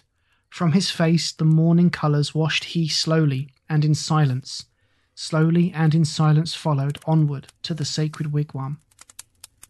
There a magic drink they gave him, made of namawask the spearmint, and wabenowask the yarrow, roots of power and herbs of healing, beat their drums and shook their rattles, chanted singly and in chorus, mystic songs like these they chanted.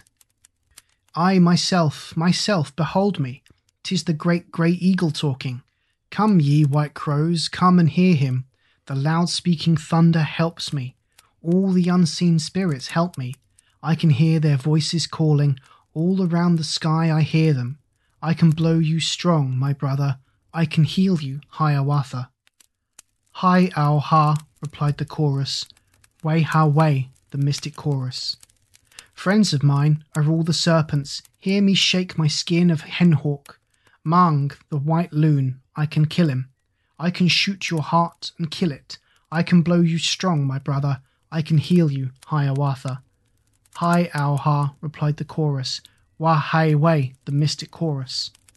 I myself, myself the prophet, when I speak, the wigwam trembles, shakes the sacred lodge with terror. Hands unseen begin to shake it.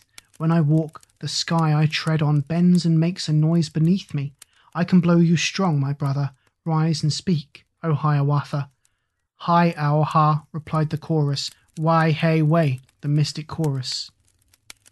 Then they shook their medicine pouches over the head of Hiawatha, danced their medicine dance around him, and upstarting wild and haggard, like a man from dreams awakened, he was healed of all his madness. As the clouds are swept from heaven, straightway from his brain departed all his moody melancholy. As the ice is swept from rivers, straightway from his heart departed all his sorrow and affliction. Then they summoned Chibiabos from his grave beneath the waters, from the sands of Gitche Gumee, summoned Hiawatha's brother. And so mighty was the magic of that cry and invocation that he heard it as he lay there, underneath the big sea water, from the sand he rose and listened, heard the music and the singing, came obedient to the summons to the doorway of the wigwam, but to enter they forbade him. Through a chink of coal they gave him, through the door a burning firebrand, ruler in the land of spirits, ruler o'er the dead they made him, telling him a fire to kindle for all those that died thereafter, campfires for their night encampments on their solitary journey to the kingdom of Ponemah, to the land of the hereafter. From the village of his childhood, from the homes of those that knew him, passing silent through the forest, like a smoke wreath wafted sideways, slowly vanished Chibiabos. Where he passed, the branches moved not.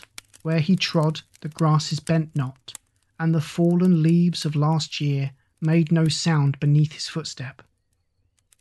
Four whole days he journeyed onward down the pathways of dead men. On the dead man's strawberry feasted, crossed the melancholy river, on the swinging log he crossed it, came unto the lake of silver, in the stone canoe was carried to the islands of the blessed, to the land of ghosts and shadows. On that journey, moving slowly, many weary spirits saw he, panting under heavy burdens, laden with war clubs, bows and arrows, robes of fur and pots and kettles, and with food that friends had given for that solitary journey.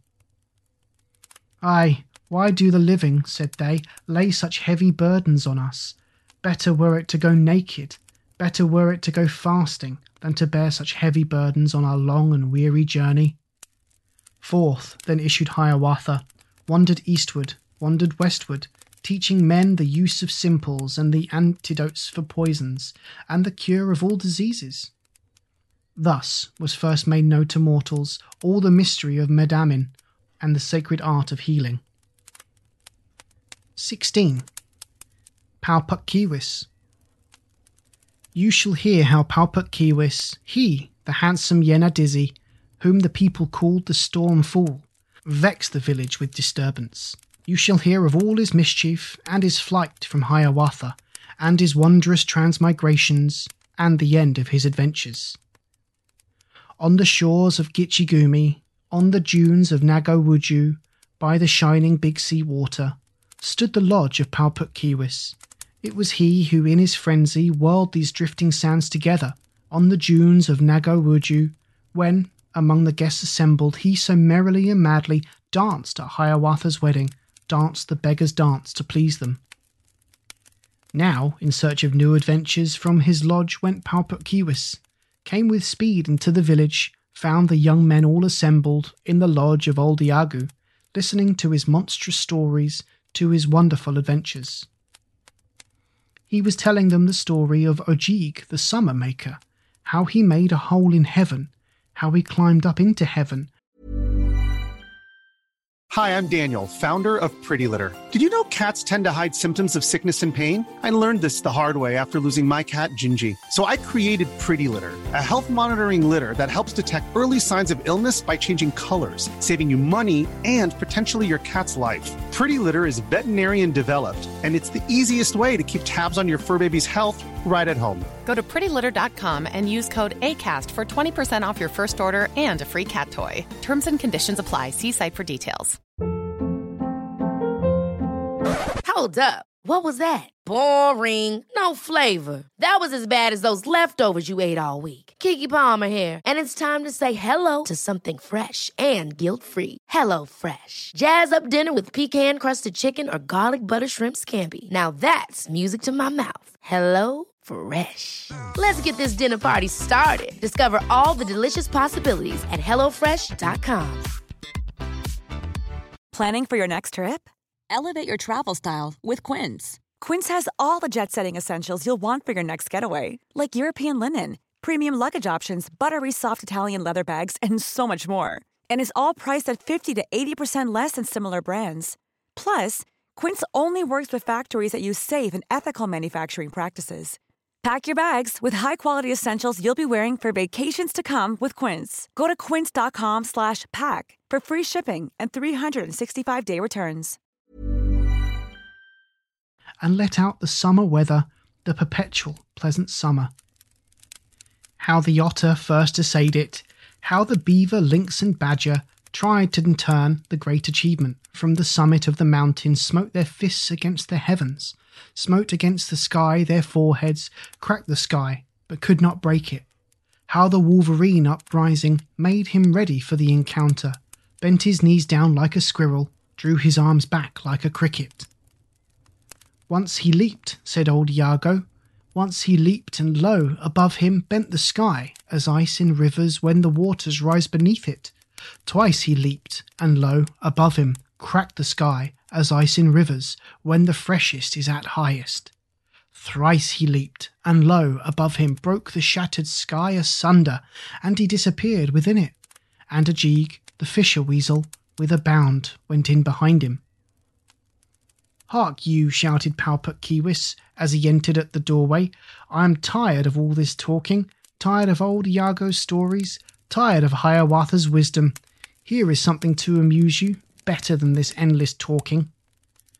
Then, from out his pouch of wolfskin, forth he drew, with solemn manner, all the game bowl and the counters, Pugasaing, with thirteen pieces, white on one side were they painted, and vermilion on the other two Kenabeeks or great serpents, two Ininewug or wedgemen, one great war club, Pugamaugun, and one slender fish, the Keego, four round pieces, Ozawabeeks, and three Sheshebwug or ducklings.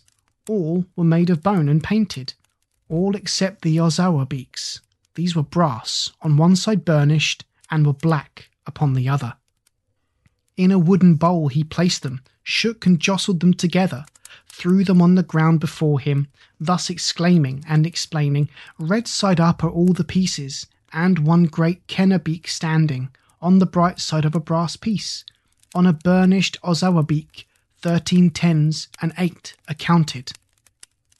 Then again he shook the pieces, shook and jostled them together, threw them on the ground before him, still exclaiming and explaining, White are both the great Kenabeeks, white the Ininewug, the wedgemen, red are all the other pieces, five tens and an eight accounted.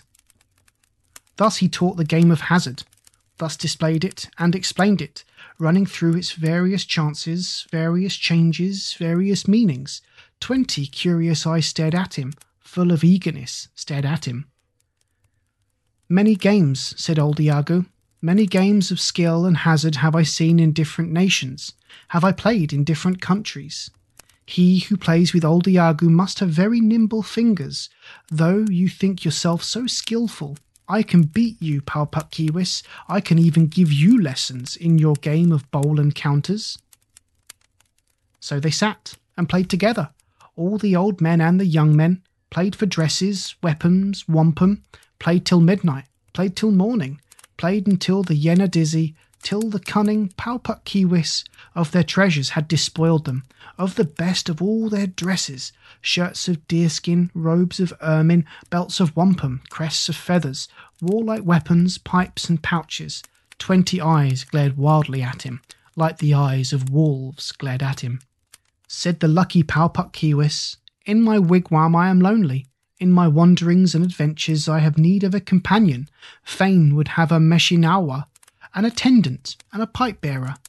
I will venture all these winnings, all these garments heaped about me, all this wampum, all these feathers, on a single throw will venture, all against the young man yonder. 'Twas a youth of sixteen summers, 'twas a nephew of Iagoo, face in a mist, the people called him. As the red fire burns in a pipe head, dusky red beneath the ashes, so beneath his shaggy eyebrows glowed the eyes of old Iagoo. Ugh, he answered very fiercely. Ugh, they answered all and each one. Seized the wooden bowl the old man closely in his bony fingers, clutched the fatal bowl, Onagon, and shook it fiercely and with fury, made the pieces ring together as he threw them down before him. Red were both the great Kenabeeks, red the Ininewug, the Wedgemen, red the Sheshebwug, the ducklings, black the four brass Ozawabeeks, white alone the fish, the Keego, only five, the pieces counted. Then the smiling Pau-Puk-Keewis shook the bowl and threw the pieces. Lightly in the air he tossed them, and they fell about him scattered. dark and bright the Ozawabeeks, red and white the other pieces, and upright among the others, one in Einwang was standing, even as crafty Pau-Puk-Keewis stood alone among the players, saying, Five tens, mine the game is. Twenty eyes glared at him fiercely, like the eyes of wolves glared at him, as he turned and left the wigwam, followed by his Meshinauwa, by the nephew of Iagoo, by the tall and graceful stripling, bearing in his arms the winnings, shirts of deerskin, robes of ermine, belts of wampum, pipes and weapons. Carry them, said Pau-Puk-Keewis, pointing with his fan of feathers, to my wigwam far to eastward, on the dunes of Nagow Wudjoo. Hot and red with smoke and gambling were the eyes of Pau-Puk-Keewis as he came forth to the freshness of the pleasant summer morning.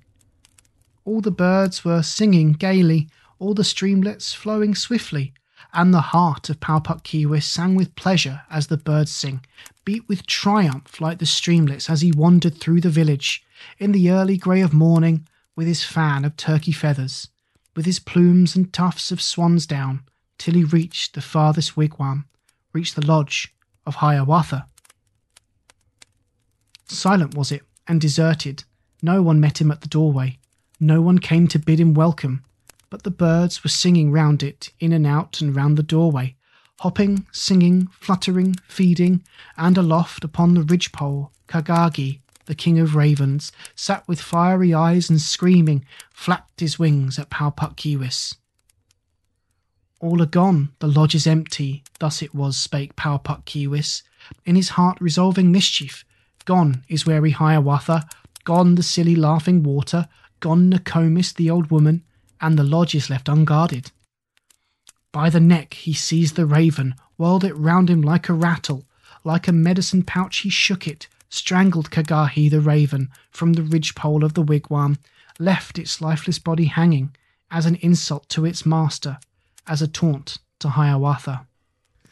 With a stealthy step he entered, round the lodge in wild disorder threw the household things about him, piled together in confusion bowls of wood and earthen kettles, robes of buffalo and beaver, skins of otter, lynx, and ermine as an insult to Nokomis, as a taunt to Minnehaha. Then departed Pau-Puk-Keewis, whistling, singing through the forest, whistling gaily to the squirrels who from hollow boughs above him dropped their acorn shells upon him, singing gaily to the wood birds who from out the leafy darkness answered with a song as merry.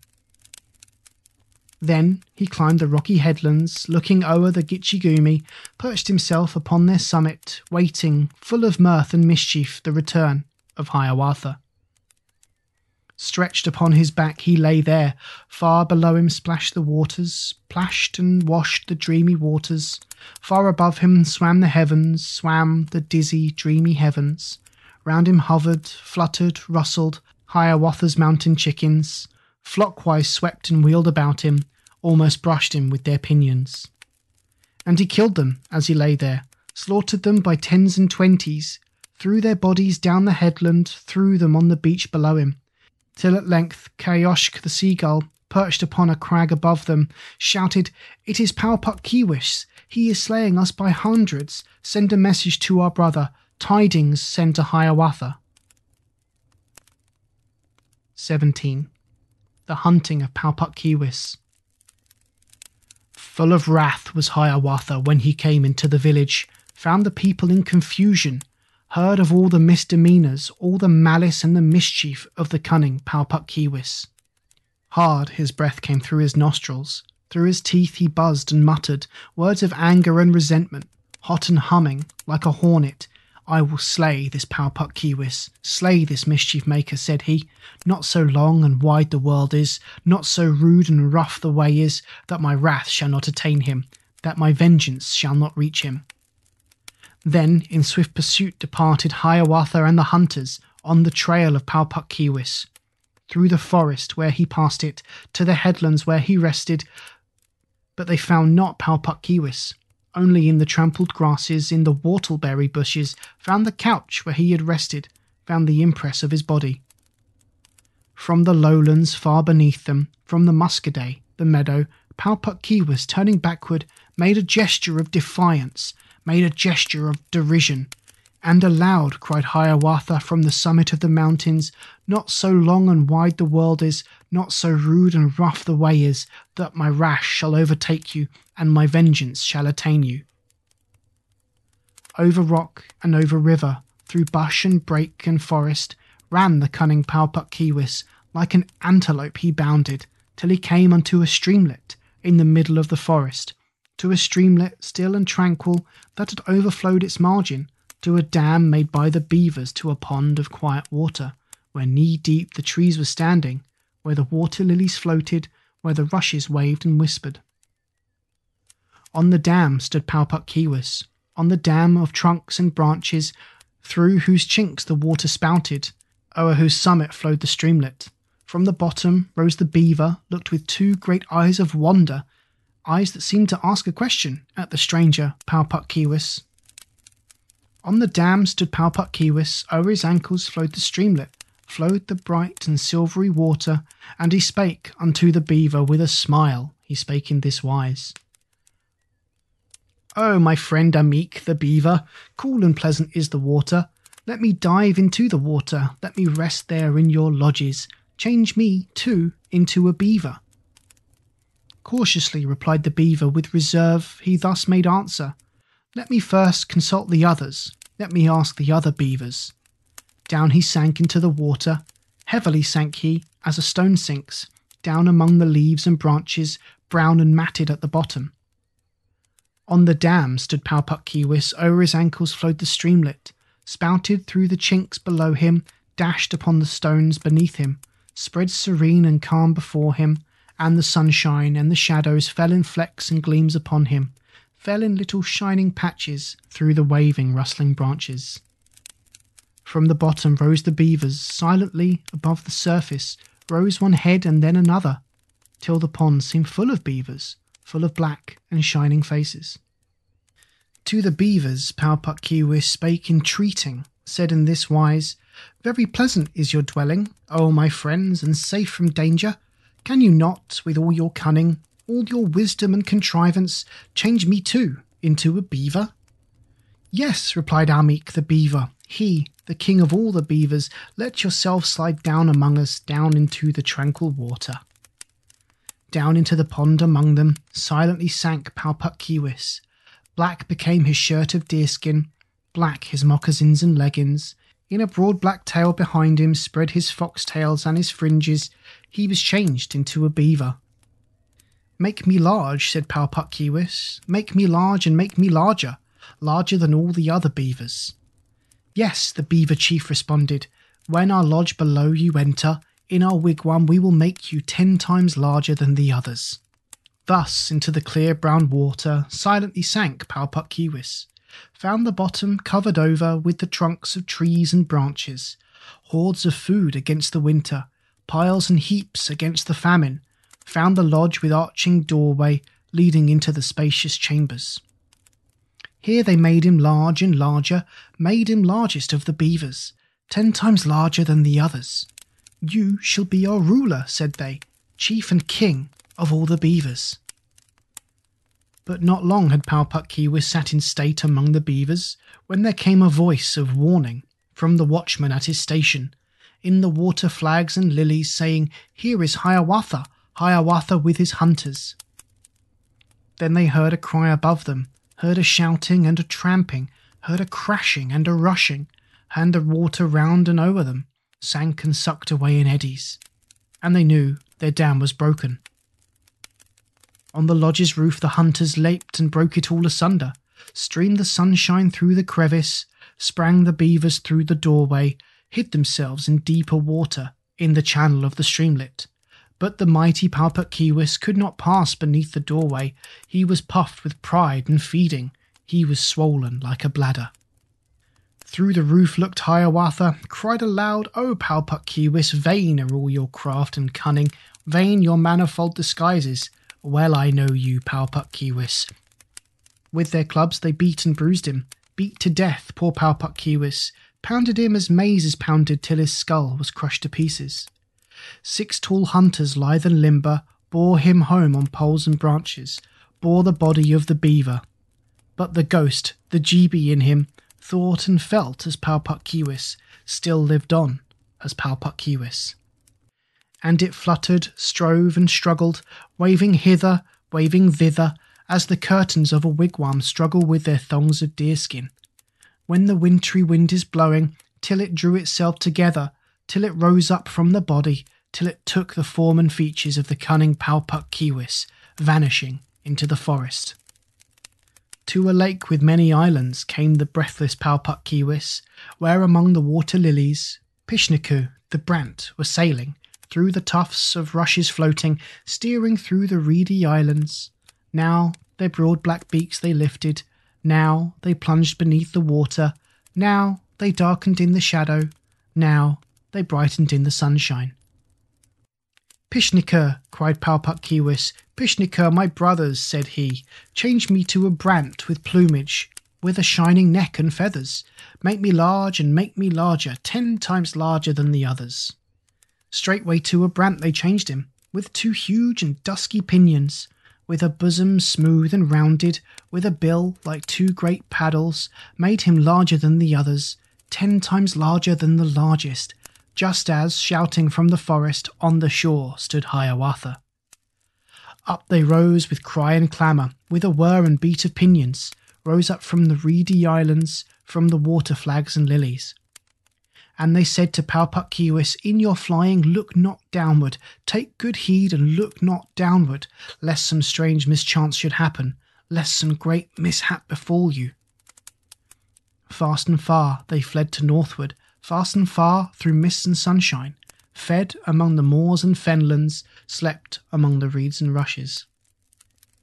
On the morrow, as they journeyed, buoyed and lifted by the south wind, wafted onward by the south wind, blowing fresh and strong behind them, rose a sound of human voices, rose a clamour from beneath them, from the lodges of a village, from the people miles beneath them.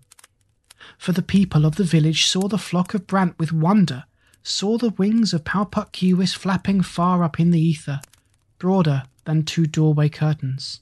Pau-Puk-Keewis heard the shouting, knew the voice of Hiawatha, knew the outcry of Iagoo, and, forgetful of the warning, drew his neck in and looked downward, and the wind that blew behind him caught his mighty fan of feathers, sent him wheeling, whirling downward. All in vain did Pau-Puk-Keewis struggle to regain his balance. Whirling round and round and downward, he beheld in turn the village and in turn the flock above him, saw the village coming nearer and the flock receding farther, heard the voices growing louder, heard the shouting and the laughter, saw no more the flocks above him, only saw the earth beneath him, dead out of the empty heaven, dead among the shouting people, with a heavy sound and sullen fell the brant with broken pinions. But his soul, his ghost, his shadow, still survived as Pau-Puk-Keewis, took again the form and features of the handsome Yenadizze, and again went rushing onward, followed fast by Hiawatha, crying, Not so wide the world is, not so long and rough the way is, but my wrath shall overtake you, but my vengeance shall attain you. And so near he came, so near him that his hand was stretched to seize him, his right hand to seize and hold him, when the cunning Pau-Puk-Keewis whirled and spun about in circles, fanned the air into a whirlwind, danced the dust and leaves about him, and amid the whirling eddies sprang into a hollow oak tree, changed himself into a serpent, gliding out through root and rubbish. With his right hand, Hiawatha smote amain the hollow oak tree, rent it into shreds and splinters, left it lying there in fragments, but in vain for Pau-Puk-Keewis once again in human figure, full in sight, ran on before him, sped away in gust and whirlwind, on the shores of Gitche Gumee, westward by the big sea water, came unto the rocky headlands, to the pictured rocks of sandstone, looking over lake and landscape. And the old man of the mountain, he, the Manitou of mountains, opened wide his rocky doorways, opened wide his deep abysses, giving Pau-Puk-Keewis shelter, in his caverns dark and dreary, bidding Pau-Puk-Keewis welcome to his gloomy lodge of sandstone. There without stood Hiawatha, found the doorways closed against him. With his mittens, Minjekahwun smote great caverns in the sandstone, cried aloud in tones of thunder, Open, I am Hiawatha. But the old man of the mountain opened not, and made no answer, from the silent crags of sandstone, from the gloomy rock abysses.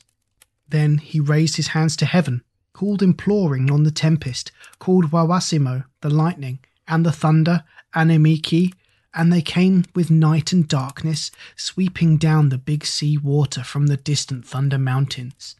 And the trembling Pau-Puk-Keewis heard the footsteps of the thunder, saw the red eyes of the lightning, was afraid and crouched and trembled. Then Waywassimo, the lightning, smote the doorways of the caverns, with his war club smote the doorways, smote the jutting crags of sandstone, and the thunder, Annemeekee, shouted down into the cavern, saying, Where is Pau-Puk-Keewis? And the crags fell, and beneath them, dead among the rocky ruins, lay the cunning Pau-Puk-Keewis, lay the handsome Yenadizze, slain in his own human figure. Ended were his wild adventures, ended were his tricks and gambols, ended all his craft and cunning, ended all his mischief making, all his gambling and his dancing, all his wooing of the maidens. Then the noble Hiawatha took his soul, his ghost, his shadow, spake and said, O Pau-Puk-Keewis, never more in human figure shall you search for new adventures. Never more with jest and laughter dance the dust and leaves and whirlwinds, but above there in the heavens you shall soar and sail in circles.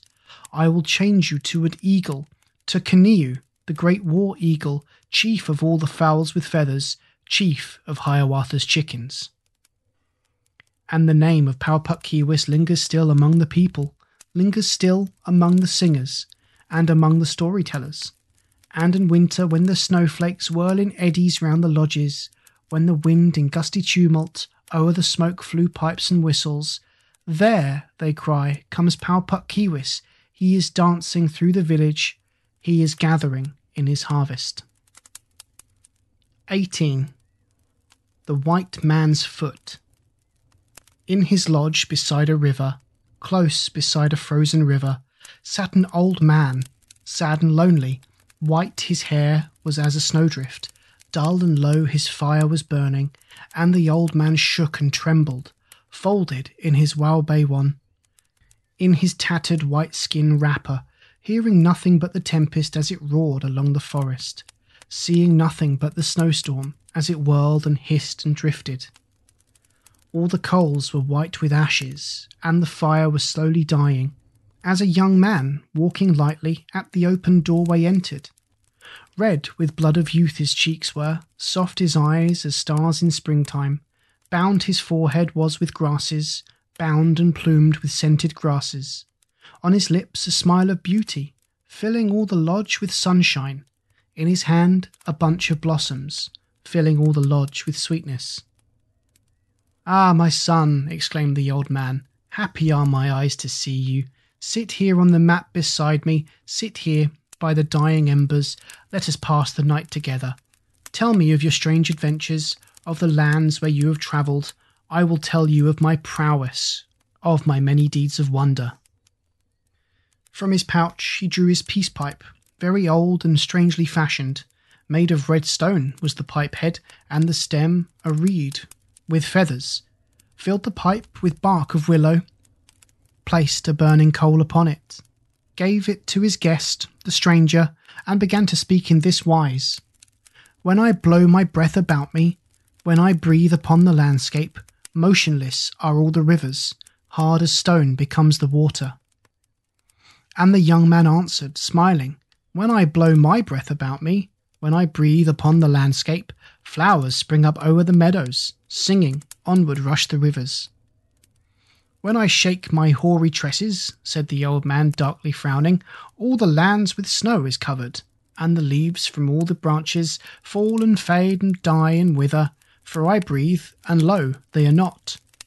From the waters and the marshes rise the wild goose and the heron, fly away to distant regions, for I speak, and lo, they are not.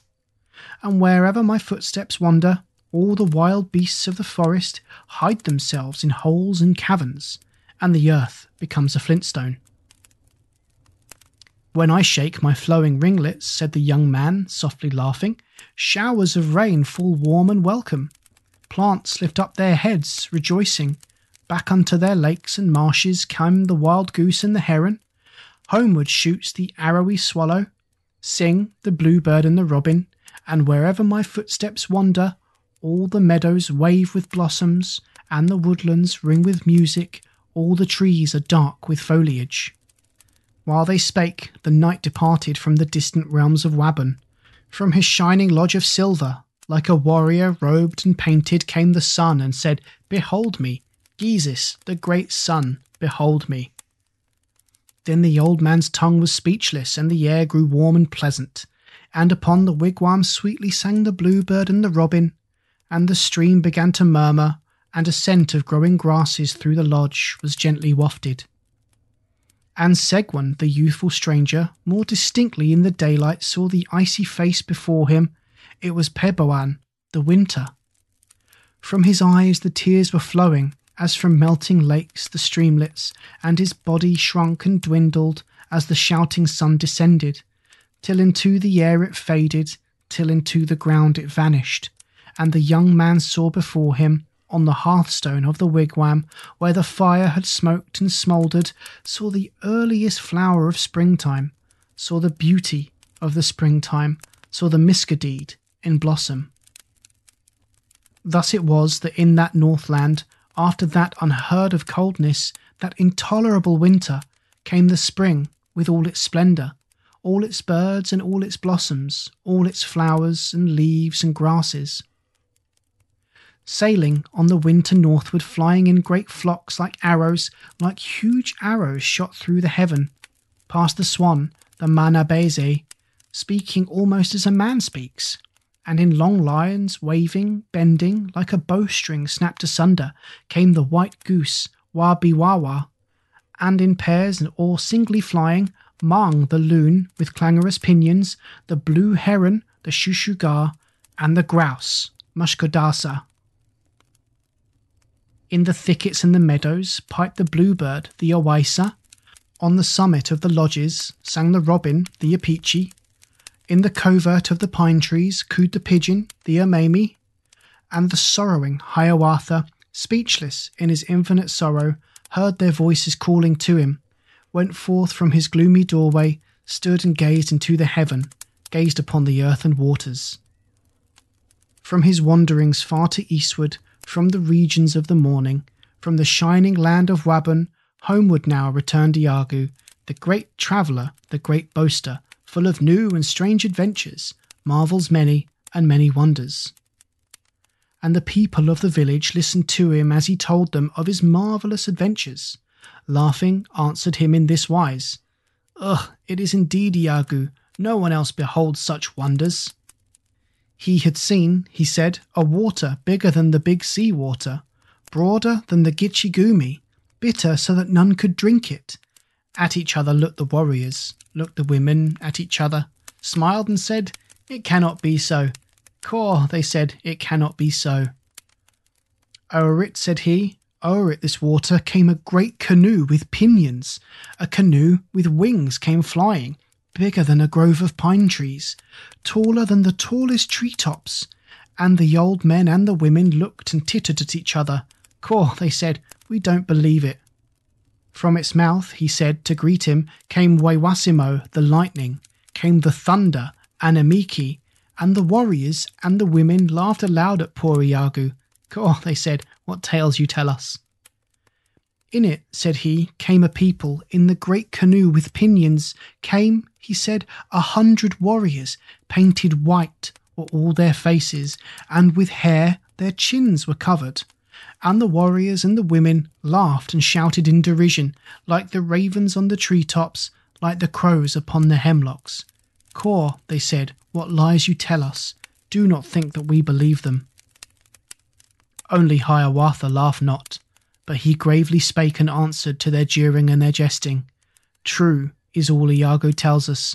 I have seen it in a vision, seen the great canoe with pinions, seen the people with white faces, seen the coming of this bearded people of the wooden vessel from the regions of the morning, from the shining land of Wabun.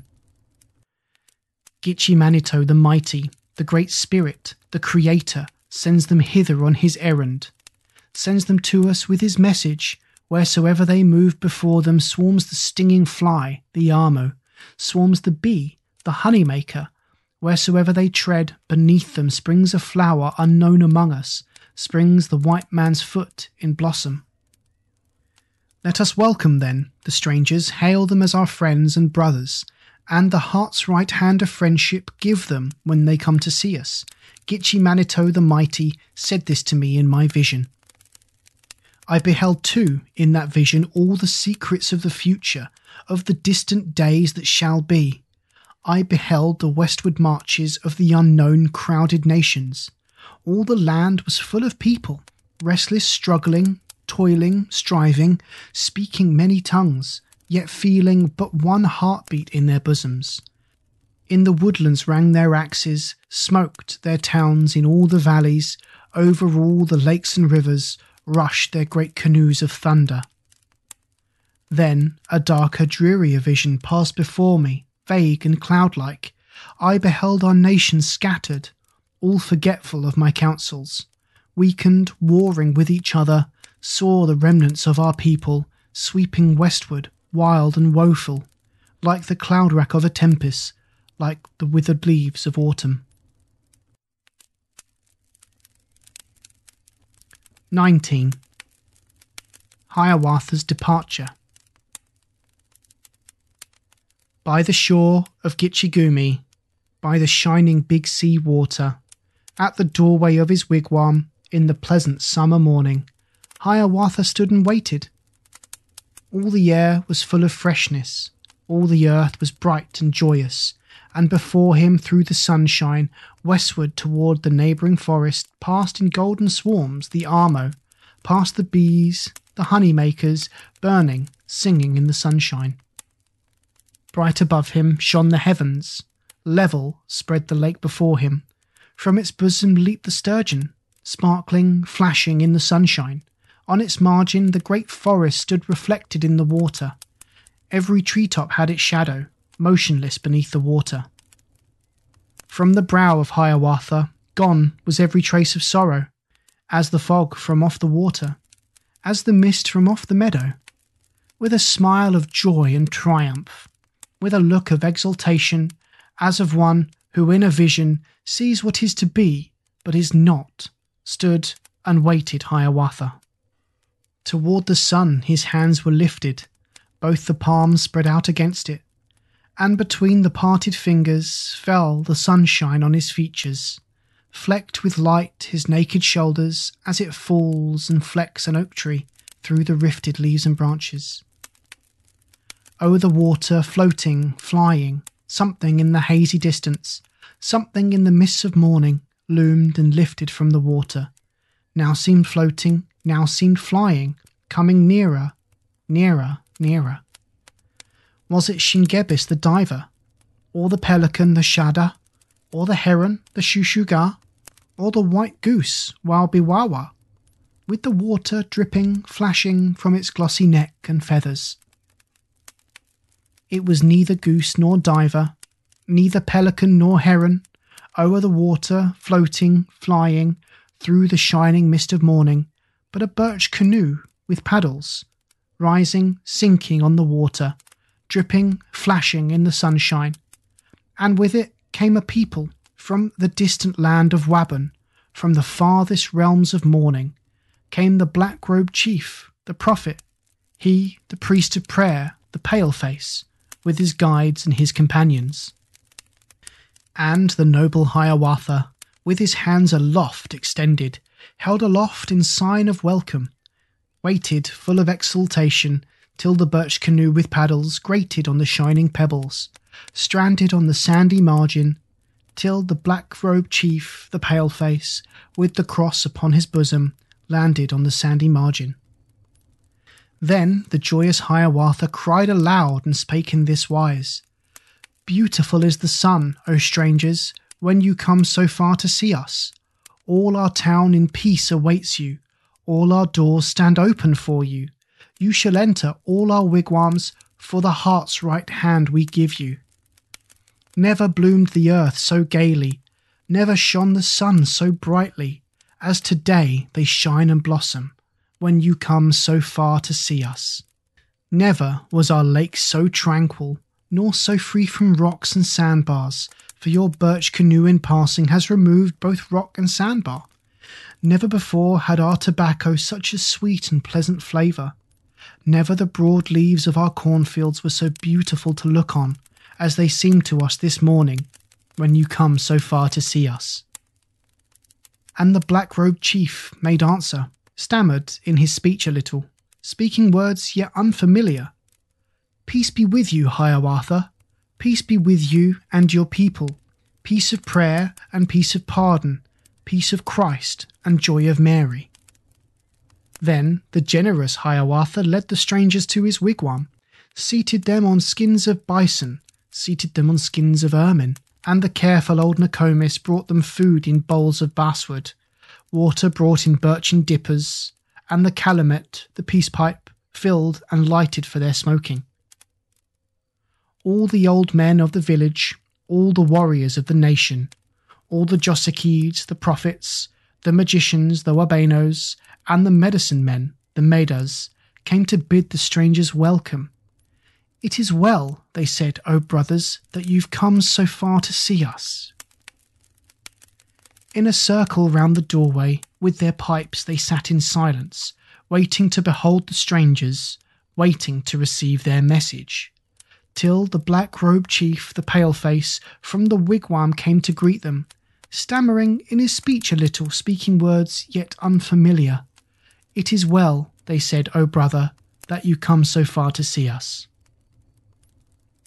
Then the black robed chief, the prophet, told his message to the people, told the purport of his mission, told them of the Virgin Mary and her blessed Son, the Saviour, how in distant lands and ages he had lived on earth as we do, how he fasted, prayed, and laboured, how the Jews, the tribe accursed, mocked him, scourged him, crucified him, how he rose from where they laid him, walked again with his disciples, and ascended into heaven. And the chiefs made answer, saying, We have listened to your message, we have heard your words of wisdom. We will think on what you tell us. It is well for us, O brothers, that you come so far to see us. Then they rose up and departed, each one homeward to his wigwam. To the young men and the women, told the story of the strangers whom the Master of Life had sent them from the shining land of Wabun. Heavy with the heat and silence grew the afternoon of summer. With a drowsy sound, the forest whispered round the sultry wigwam. With a sound of sleep, the water rippled on the beach below it. From the cornfields, shrill and ceaseless sang the grasshopper, Pah-puk-keena. And the guests of Hiawatha, weary with the heat of summer, slumbered in the sultry wigwam. Slowly over the simmering landscape fell the evening's dusk and coolness, and the long and level sunbeams shot their spears into the forest, breaking through its shields of shadow, rushed into each secret ambush, searched each thicket, dingle, hollow. Still the guests of Hiawatha slumbered in the silent wigwam. From his place rose Hiawatha, bade farewell to old Nokomis, spake in whispers, spake in this wise, did not wake the guests that slumbered. I am going, old Nokomis, on a long and distant journey, to the portals of the sunset, to the regions of the home wind, of the northwest wind, Keewaydin. But these guests I leave behind me, in your watch and ward I leave them. See that never harm comes near them, see that never fear molests them, never danger nor suspicion, never want of food or shelter in the lodge of Hiawatha. Forth into the village went he, bade farewell to all the warriors, bade farewell to all the young men, spake persuading, spake in this wise I am going, O my people, on a long and distant journey Many moons and many winters will have come and will have vanished ere I come again to see you. But my guests I leave behind me. Listen to their words of wisdom, listen to the truth they tell you, for the Master of Life has sent them from the land of light and morning. On the shore stood Hiawatha, turned and waved his hand at parting. On the clear and luminous water launched his birch canoe for sailing. From the pebbles of the margin shoved it forth into the water, whispered to it, Westward, westward, and with speed it darted forward.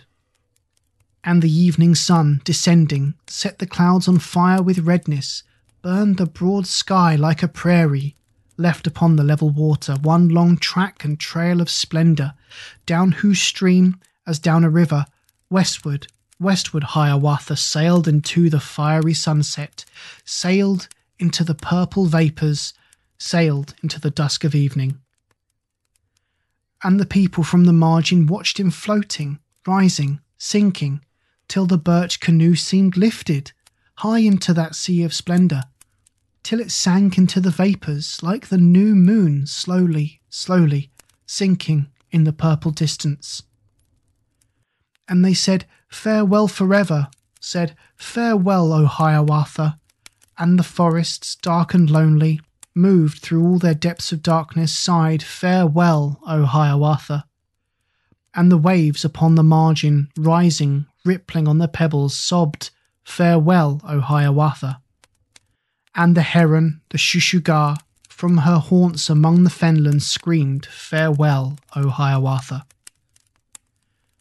Thus departed Hiawatha, Hiawatha the beloved, in the glory of the sunset, in the purple mists of evening, to the regions of the home wind, of the northwest wind, Keewaydin, to the islands of the blessed, to the kingdom of Ponemah, to the land of the hereafter.